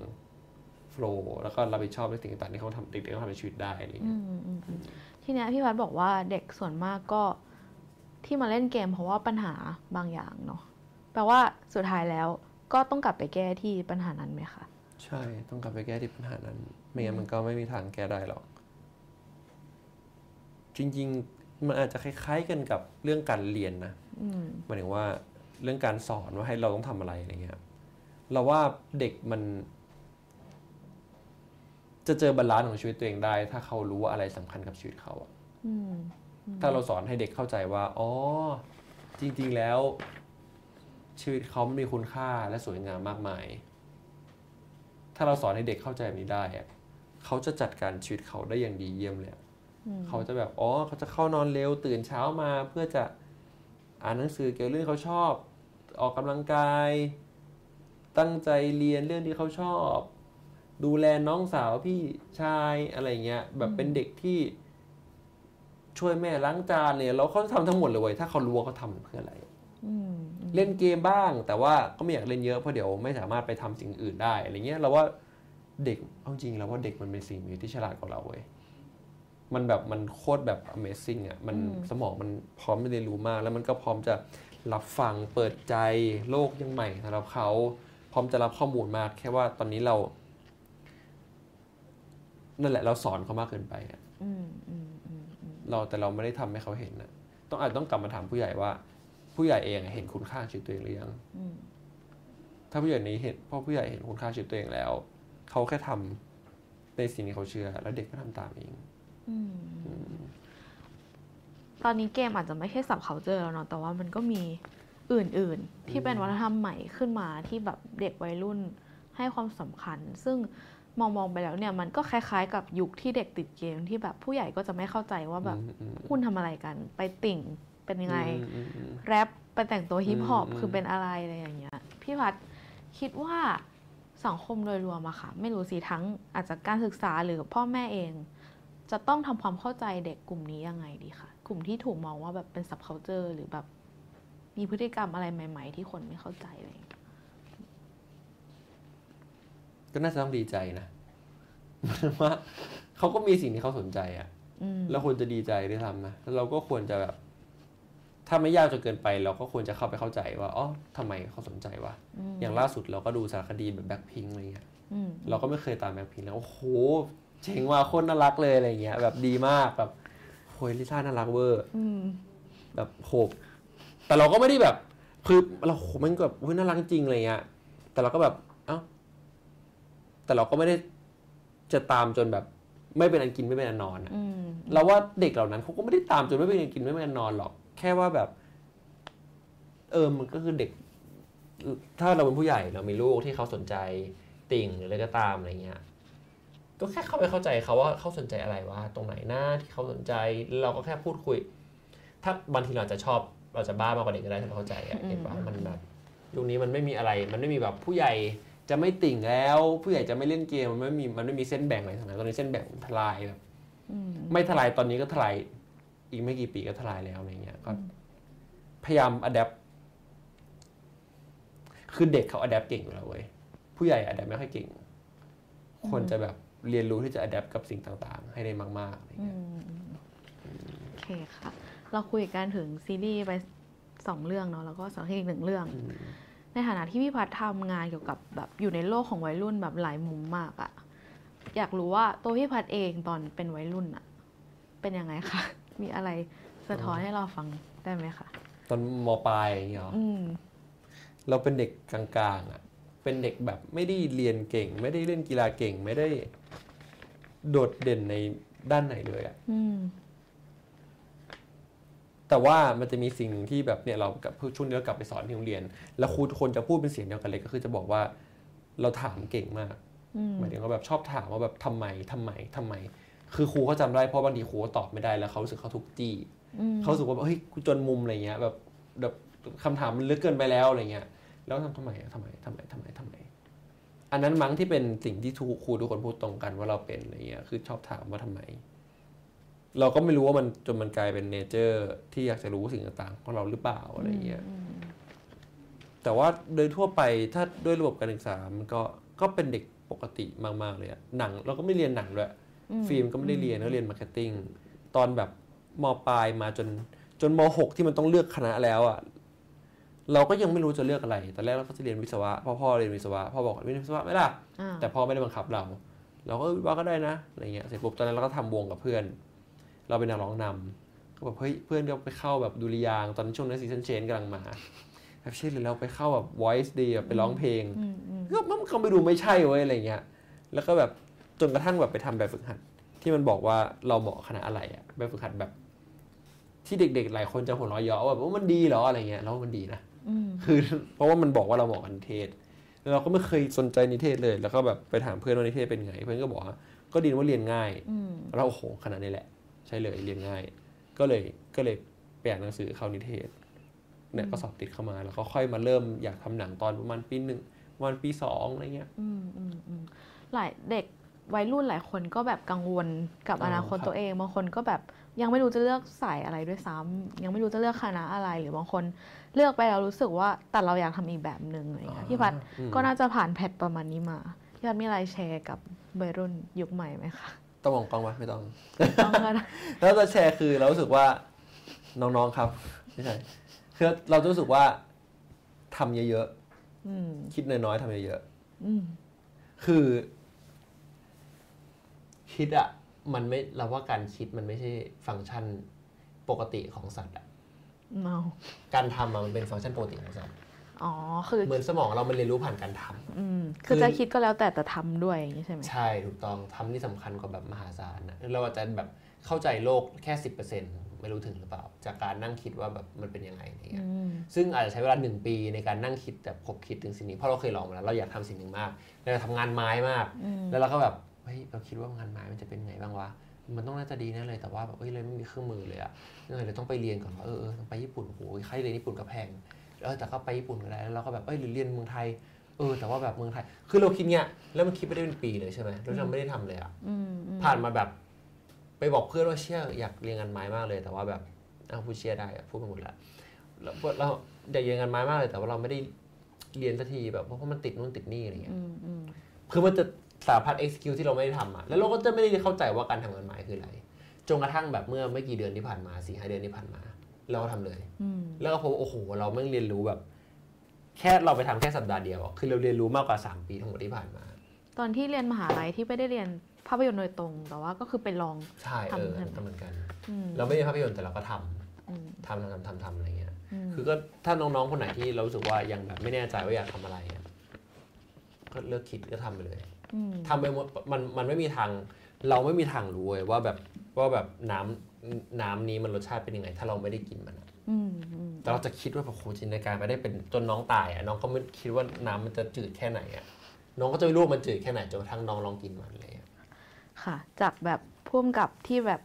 จากวัยรุ่นคนหนึ่งที่เกือบจะไปเรียนตามซีซันเชนแล้วนะแต่ว่าวันนี้มาทำซีรีส์กับ GDS เนอะอืมเดี๋ยวเรามาดูคำถามจากทางบ้านกันบ้างดีกว่าค่ะ อ๋อ มีเซสชันนี้ด้วยเนี่ย มีมี ทำงานกับนักแสดงวัยรุ่นเยอะเห็นลักษณะอะไรเฉพาะของคนรุ่นนี้ไหมเช่นความคิดทางการเมืองความเป็นตัวของตัวเอง เห็นมากชัดมากเลยอะคือคนรุ่นนี้ รุ่นนี้นี่คือแบบวัยรุ่นแบบมาปลายอย่างเงี้ยเนาะอืมมหาลัยอะไรเงี้ย ชอบอยากแตกต่างอะอืมซึ่งมันทำให้พวกเขาไม่ต้อยไม่ค่อยต่างกันเว้ยอืมพอเขาอยากต่างมากจนมันเขาไม่ต่างกันอะอืม เหมือนอยากต่างจนไม่เหมือนกันหมดเลยอะอืมเพราะว่าทุกคนมีเนเจอร์ที่ต่างกันอยู่แล้วอะแต่ว่าดันจะแบบโอ๊ยไม่เอาอะอยากต่าง แล้วก็ดันไปยึดแบบภาพอะไรสักอย่างในไอจีอะไรเงี้ยไว้อะไรเงี้ยมันก็เลยแบบเหมือนกันไปหมดเลยอืมอืมเราว่าอันเนี้ยคือลักษณะที่เสียดายที่เห็นเด็กวัยรุ่นยุคนี้เป็นกันเยอะ แต่ก็น่าจะมีคนที่ต่างแล้วแบบเหมือนกับว่าได้เป็นตัวเองออกมาไหมคะ อย่างเช่นแบบ เออถ้าเราไม่ได้แสดงตัวตนเลยอะไรเงี้ย เราก็อาจจะเหมือนกันไปหมดเหมือนกันอะไรแบบเนี้ย หมายถึงว่ามีคนที่เป็นตัวเองจริงอืมๆบ้างหรือเปล่าอืมก็คงมีแต่ว่าแต่ว่าเด็กหลายคนที่ ดันเป็นตัวเองดนดันไม่ได้เป็นตัวเองอะแล้วก็งงว่าทำไมเขาไม่เป็นในตัวเขาก็สวยงามอยู่แล้วอืมอืมอืมมีอะไรอีกไหมคะ นอกจากเรื่อง ก็ฉลาดนะเราว่าเด็กสมัยใหม่ฉลาด แต่ว่าข้อดีก็คือฉลาดแล้วก็เรียนรู้เร็ว แล้วก็มีความรู้กว้างขวางแต่ว่าตื้น คือรู้เหมือนจะรู้หลายอย่าง แต่ว่ารู้ไม่ลึกอืมอาจจะเป็นเพราะว่าเขาอายุน้อยแหละหมายถึงว่าแบบเขารู้สนใจอยากจะแบบสนใจเรื่องที่ไกลตัวกับตัวเองมากอะไรเงี้ยคือในตอนที่เราอยู่อยู่มปลายเราก็สนใจแค่เรื่องว่าแบบ คนที่เราชอบเขาจะชอบเราหรือเปล่าอืมแต่ว่าเด็กสมัยนี้สนใจเรื่องแบบความเหลื่อมล้ำทางชนชั้นอะไรเงี้ยอืมซึ่งเรา Amazing มากแบบโอ้ยดีว่ะอะไรเงี้ยแบบมันว่ะแบบโอ้ยเจ๋งว่ะเขาสนใจเรื่องที่ไกลตัวเขามากอะไรเงี้ยแล้วก็เป็นเรื่องที่มันควรจะเป็นประเด็นที่อยู่ในใจเขา มากกว่าเรื่องแบบไฟล่ำซึ่งก็ดีอ่าอะไรเงี้ย ก็อ่าชื่นชม เออ แต่ว่า อ๋อ แต่ว่าสิ่งที่เป็นข้อเสียคือรู้สึกว่าเขาอดทนต่ำ อืมหมายถึงว่าเขาไม่สามารถนั่งน้อยคนอะ ที่จะจะสามารถนั่งฟังหรือนั่งดูอะไรที่มันยาว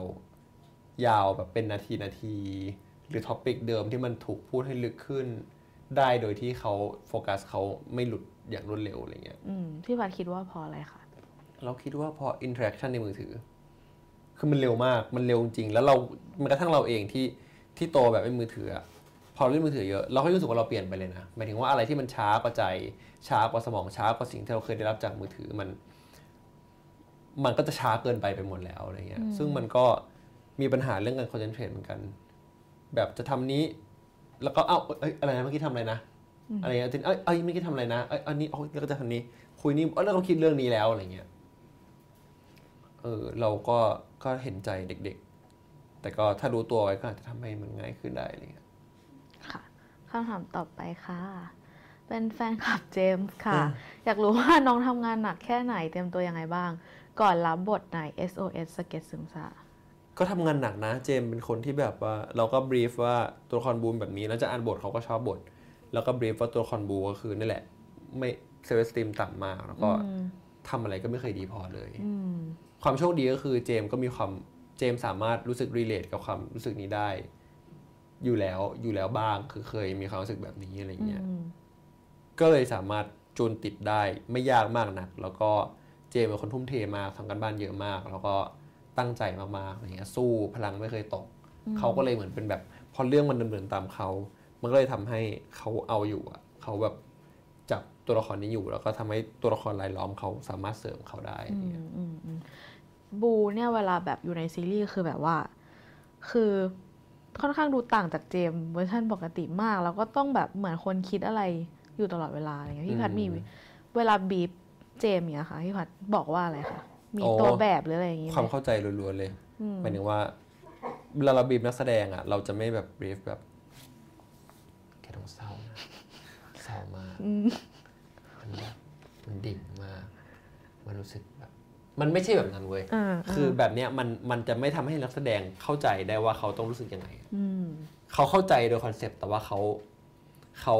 ไม่ได้รู้สึกถึงมันอะอืมแต่วิธีการอาจจะคล้ายๆวิธีการเนี้ยถ้าไม่ทำอะไรเงี้ยแต่ว่าวิธีการบีฟของเราก็คือ เราต้องทำให้เขาเข้าใจว่าตัวละครคิดยังไง ว่าตอนเนี้ยเขากำลังคิดยังไง แล้วเขาคิดยังไงกับเรื่องต่างๆแล้วเวลาคนนี้พูดประโยคนี้มาเขาคิดยังไงกับประโยคนี้เขาคิดยังไงกับคนคนนี้เขาคิดยังไงกับเรื่องต่างเขาคิดยังไงกับแก้วใบนี้ เราทำเมื่อเราทำให้เขาเข้าใจว่าเขาคิดอย่างไรอย่างถ่องแท้แล้วอะความรู้สึกมันจะมาเองอืมเมื่อเจมส์เข้าใจว่าเขาทำอะไรเขาก็รู้สึกดีไม่พอกับทุกอย่างอืมความรู้สึกเศร้ามันจะมาเองเลยเนี่ยแหละคือวิธีที่พี่ใช้ briefค่ะคำถามต่อไปค่ะ สำหรับคุณพัฒน์อะไรคือเส้นแบ่งระหว่างความเป็นวัยรุ่นกับความเป็นผู้ใหญ่อืมน่าสนใจความอยากเรียนรู้มั้งอ่าอืมถ้าสมมติว่าเราคิดว่าเรารู้แล้ว เลิกเรียนรู้แล้วอะไรเงี้ยอืมหรือดูถูกความรู้แล้วอะไรเงี้ยก็เราก็เป็นผู้ใหญ่อืมอย่างนี้แปลว่าวัยรุ่นไม่ได้ขึ้นอยู่กับอายุแหละถูกไหมเออไม่ไม่ไม่ไม่ไม่ขึ้นอยู่อายุแต่เออไม่ไม่ได้ขึ้น เราก็ยังสูงเต็มวัยรุ่นอยู่นะ อืมอืมมีอย่างอื่นอีกไหมคะที่แบบที่พัดใช้แบ่งวัยรุ่นกับผู้ใหญ่ วัยรุ่นกับผู้ใหญ่เหรอ พอบอกว่าแบบหยุดเรียนรู้แล้ว ดูเศความร้าสนุกอะอ่าความสนุกมั้งความรู้สึกตื่นเต้น อืม จริงๆมันคาบคาบเกี่ยวกันอยู่นะความรู้สึกตื่นเต้น ในการได้ทำสิ่งต่างๆ ตื่นเต้นกับชีวิตสนุกกับชีวิตอะไรเงี้ยอืมอืมเออเราว่าเรื่องนี้สำคัญมากๆสำคัญมากๆเลยอะแล้วกับส่วนตัวกับตัวเราเองอะนะ คือช่วงเดือนที่ผ่านมาพอเราได้ทำหลายๆอย่างอะไรเงี้ยแบบทำเกษตรทำงานไม้ทำหลายอย่าง มันมันทำให้เราแบบสนุกมากเลยอะอืมมันสนุกในชนิดชนิดที่ว่าแบบเราไม่เคยมีความสุขนี้นะ แต่คือแบบพอเราเราอยากจะแบบข้ามช่วงเวลาการนอนไปเลยเว้ยแบบอยากแบบอยากตื่นตลอดเวลาอยากทำนู่นทำนี่ตื่นมาแล้วเราอยากแบบลุกขึ้นเลยอะอืมซึ่งมันมันตรงกันข้ามมากกับตอนที่เราทำ SOS หรือว่าตอนที่เราทำงานอย่างอื่นอะไรเงี้ย คือไม่ได้หมายถึงว่าเราไม่ชอบทำหนังแล้วเลยนะ แต่ว่า การที่คนเรายังได้ลองลุกขึ้นมาทำอะไร มันทำให้ มันเหมือนแบบ มันเหมือนสมองมัน meant meant to แบบให้ฟังก์ชันแบบนี้อะอืมมันเหมือนมันจะ reward เข้าใจปะมันงงงงปะคือต้องพูดยกตัวอย่าง เช่นสมมติว่าเราเราเราทำงานไม้อืมเราตื่นมาทำงานไม้ปุ๊บเราจะแบบ คือเมื่อก่อนอะ มันจะลง detail กันไหมวะเนี่ย คือเมื่อก่อนเนี่ยเมื่อก่อนเราจะแยกไม่ออกเลยว่าไม้แต่ละชนิดมันต่างกันยังไงอืมไม้ตะเคียน ไม้แดง ไม้เหียงไม้มะค่า ไม้ประดู่ ไม้ต่างๆอะ ซึ่งแบบเราจะ Amazing กับคนที่สามารถแยกออกมากอืมซึ่งมันมีไม่กี่คนหรอก มันคนน้อย ซึ่งซิเขาก็จะบอกให้เราดูเซียนของไม้อืมซึ่งแบบพี่ดูยังไงก็เหมือนกันเลย ดูสีของมันดูยังไงก็เหมือนกัน ดูแบบดูแบบกลิ่นดมกลิ่นของมันออกกลิ่นก็ต่างบ้าง แต่ว่าไม่รู้กลิ่นอะไรคือมันเป็นความรู้ประเภทที่ เวลาเราเห็นแบบเวลาเห็นคนมีความรู้ประเภทนี้อะเราจะรู้สึกว่าเราไม่มีทางทำแบบนี้ได้ ต้องใช้เวลาเรียนเป็นสิบสิบปีอะไรเงี้ยอืมแต่หลังจากที่เราพอทำงานไม้แล้วอยู่อยู่กับมัน เราอยู่กับไม้แต่ละประเภทแล้วได้จับมันได้ใส่มันได้ดมมันได้ยกมันได้รู้สึกน้ำหนักของมันได้ยินเสียงมันตอนมันตกพื้นอะไรเงี้ยมันทำให้สมองเราอะแยกแยะมันออกเลยอืมแล้วก็สนุกขึ้นมาอย่างนี้ถูกไหมคือสนุกเนี่ย สนุกก็มาจากพันนะนะ แต่ว่ามันลึกซึ้งกว่านั้นอีกคือมันเหมือนว่า เมื่อเราเรียนรู้สิ่งต่างๆในทุกทุกวันอะ มันทำให้เรามีความสุขทุกวันอะอืมโดยที่เราไม่สามารถบอกได้ว่า อะไรทำให้เรามีความสุขอืมมันเหมือนว่าสมองเรามันกลับมาฟังก์ชันแบบ ที่มันควรจะเป็นอีกครั้งหนึ่งอะแต่เมื่อไหร่ก็ตามที่เรานั่งคิดว่าแบบสิ่งต่างๆควรจะเป็นไง เราก็จะอยู่เฉยๆกับชีวิตอะอืม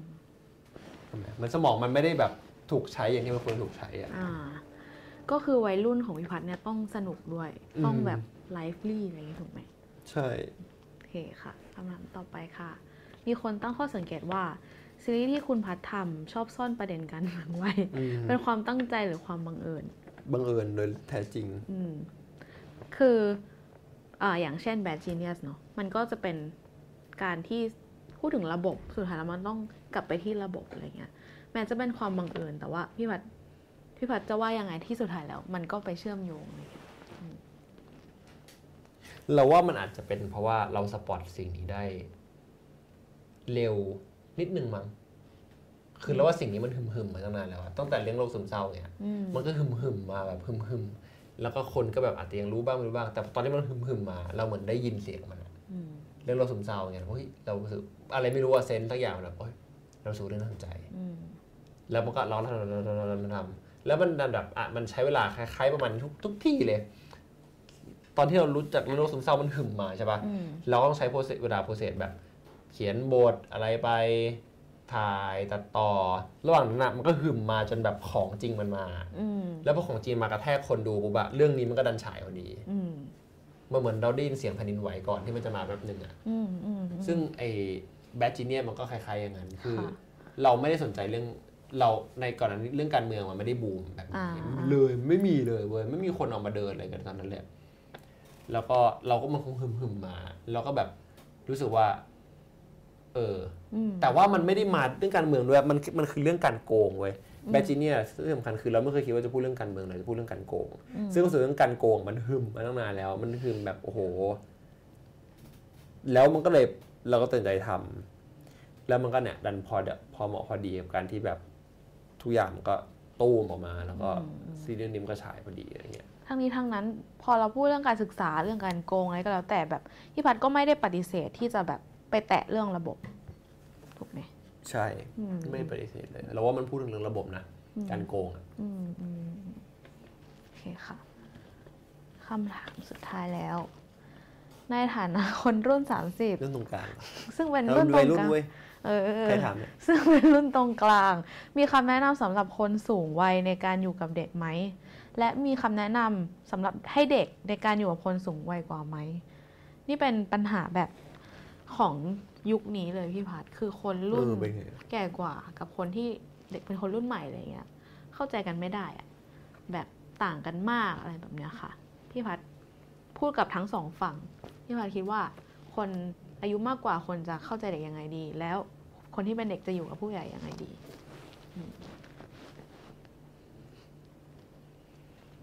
เราว่า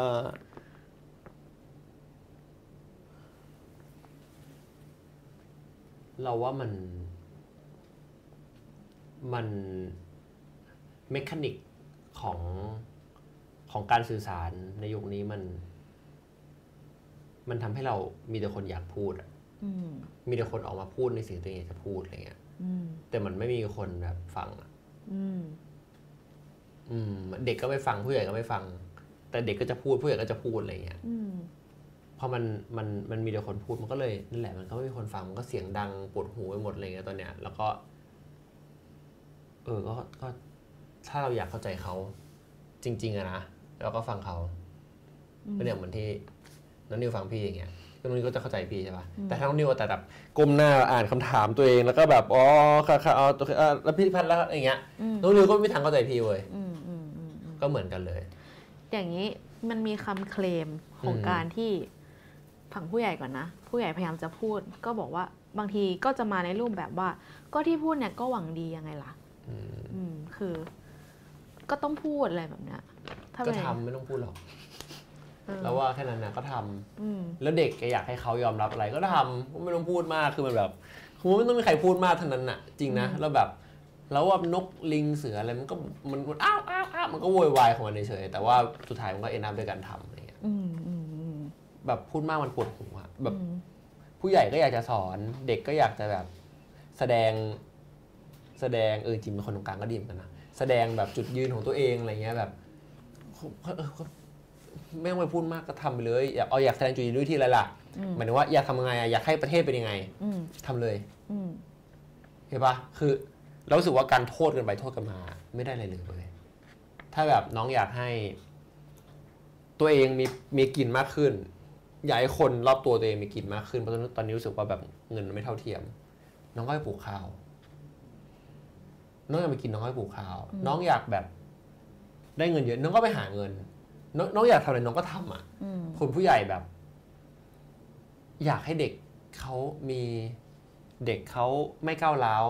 ผู้ใหญ่ก็ต้องไม่ก้าวร้าวเราอยากให้เด็กเขาแบบมีระเบียบวินัยผู้ใหญ่ก็ต้องมีระเบียบวินัยมันแค่นั้นเลยวะอืมค่ะ เราก็พูดเรื่องวัยรุ่นมาเยอะมากพี่พัดยังมีประเด็นอะไรเกี่ยวกับวัยรุ่นที่แบบสนใจ หรือว่าถ้าสมมติต้องมีผลงานเกี่ยวกับวัยรุ่นอีกรอบหนึ่งอืมมีเรื่องอะไรที่แบบสนใจอยู่ไหมคะตอนนี้มีมีเรื่องสนใจมากๆเลยอะแต่เอ๊ะแอบบอกได้ไหมหรือว่าไม่ได้จะเป็นการ spoil เออมัน spoil ปะวะ แล้วว่า spoilโอเคแต่ว่าแปลว่ามีอยู่รอติดตาม เออแล้วมันแต่เราไม่รู้ว่าจะได้ทำเรื่องนี้เปล่านะ แต่ว่ามันเหมือนว่าเราอาจจะไม่ได้ทำมันเป็นหนัง แต่เราจะได้ทำมันในชีวิตเราอะไรเงี้ยค่ะ ตอนนี้ถ้าคนอยากติดตามผลงานพี่พัดมีอะไรจะออกมาอีกไหมคะให้คนได้รอติดตามกันไม่มี ยังไม่มี ยังไม่มี ถ้าติดตามก็ ไม่ต้องมาติดตามเลยหรอก อยากมาทำอะไรก็ไม่ทำจริงโอเคคือเออแล้วก็เลิกติดตามคนมากมายบนโซเชียลเลยแล้วเราก็อยากทำอะไรก็ไม่ทำอะติดตามมาอยู่นั่นแหละโอเคโอเคค่ะ วันนี้ก็อยู่กับผู้กำกับที่ เป็นตัวของตัวเองมากๆ แล้วก็บอกว่าอย่ามาติดตามด้วยนะคะ แต่ว่าทั้งนี้ทั้งนั้นก็ผลงานของพี่พัดก็ยังควรค่าแก่การชม มันก็ยังตรงกับ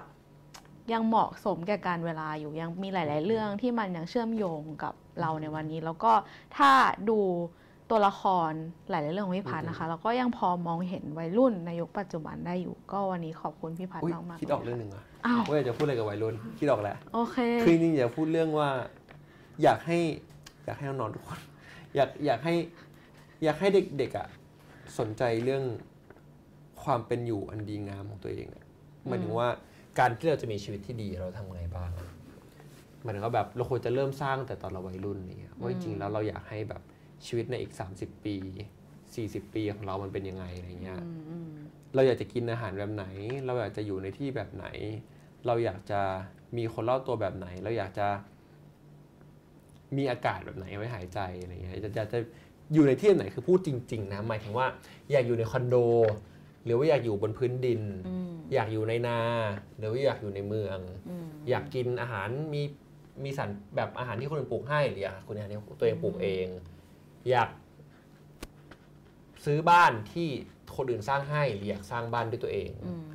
อะไรเงี้ยแล้วรู้สึกว่าสิ่งเนี้ยเป็นสิ่งที่ ซึ่งมันมันมันคือ well being อะอืมอะพี่พูดเลยก็ได้มันคือเรื่อง well being พี่สนใจเรื่อง well being พี่สนใจเรื่องแบบ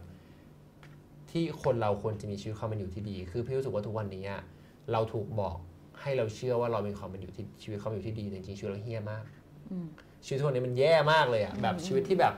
เรามีเงินเดือนแค่พอจ่ายค่าห้องอะแล้วก็สั่งแก๊ป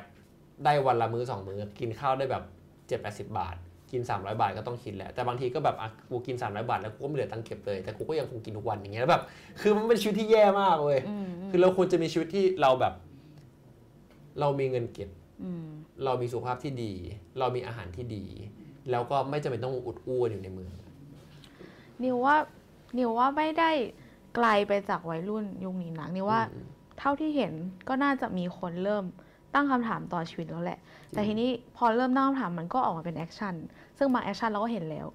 วันนี้อะไรอย่างเงี้ยค่ะ ก็เป็นเป็นเรื่องที่ถูกนะคิดถึงชีวิตอืมอืมของตัวเองว่าอยากมีชีวิตแบบไหนแล้วใช่จะยังไงต่อกับมัน ใช่แต่ พอยของเราเลยคือทำเลยอืมอยากอ๋ออยากสร้างบ้านเองก็ไปสร้างบ้านมันทำยังไง อยากมีอาหารนี่อ๋อสร้างอาหารมันทำยังไงทำเลยแบบ รอ รอให้คนอื่นทำให้อะ เราไม่เชื่อเรื่องการรอมั้งอืมเราเชื่อเรื่องว่า ถ้าระบบมันไม่ดี เราก็เปลี่ยนที่ตัวเองอะอืมอืมเพราะเราก็มีอายุแค่นี้ไงหกเจ็ดสิบปีเราก็ตายแล้วอะไรเงี้ย เราจะแบบ ไปคาดหวังให้ ไม่ใช่ไม่คาดหวังแต่ว่า มันสั้นอะเราเรารีบอะเราใจร้อนนะเราอยากทำเลยอะไรเงี้ยค่ะ โอเคค่ะ วันนี้ก็คุยกันพอสมควรแล้วก็ได้อะไรกลับไปคิดมาค่ะ ขอบคุณพี่พัฒน์มาก ๆ เลยค่ะ ก็ครับวันพฤหัสนี้ค่ะ เราจะมีรายการอีกคือรายการวันวัน policy forum นะคะ มาคุยกันเรื่องประเทศไทยในฝันของคนรุ่นใหม่ เราชวนคนรุ่นใหม่มา ดีไซน์ประเทศไทยที่ตัวเองอยากเห็นกัน แล้วก็ข้อเสนอว่าเขาจะทำยังไงนะคะ มีหลายคนเลยมีน้องออนัทนนท์จากเป็นบรรณาธิการ spaceth.co นะคะ มีน้องเฟลอร์ศิรินมุ่งเจริญจากกลุ่ม Spring Movement มีน้องพานุพงศ์สุวรรณหงษ์จากกลุ่มนักเรียนเลว แล้วก็น้องอ่างอ่างอัครสอนโอปิลันนะคะ ก็เป็นนักเรียนอินเตอร์ที่ออกมาพูดเรื่องประชาธิปไตยค่ะ ดำเนินรายการโดยคุณยิ่งชีพอาชานนท์นะคะ เวลา 5 โมงถึง 6 โมงครึ่งค่ะ วันพฤหัสนี้ต้องติดตามกันค่ะ วันนี้นิวกับพี่พัดต้องลาไปก่อนนะคะ สวัสดีค่ะ สวัสดีครับ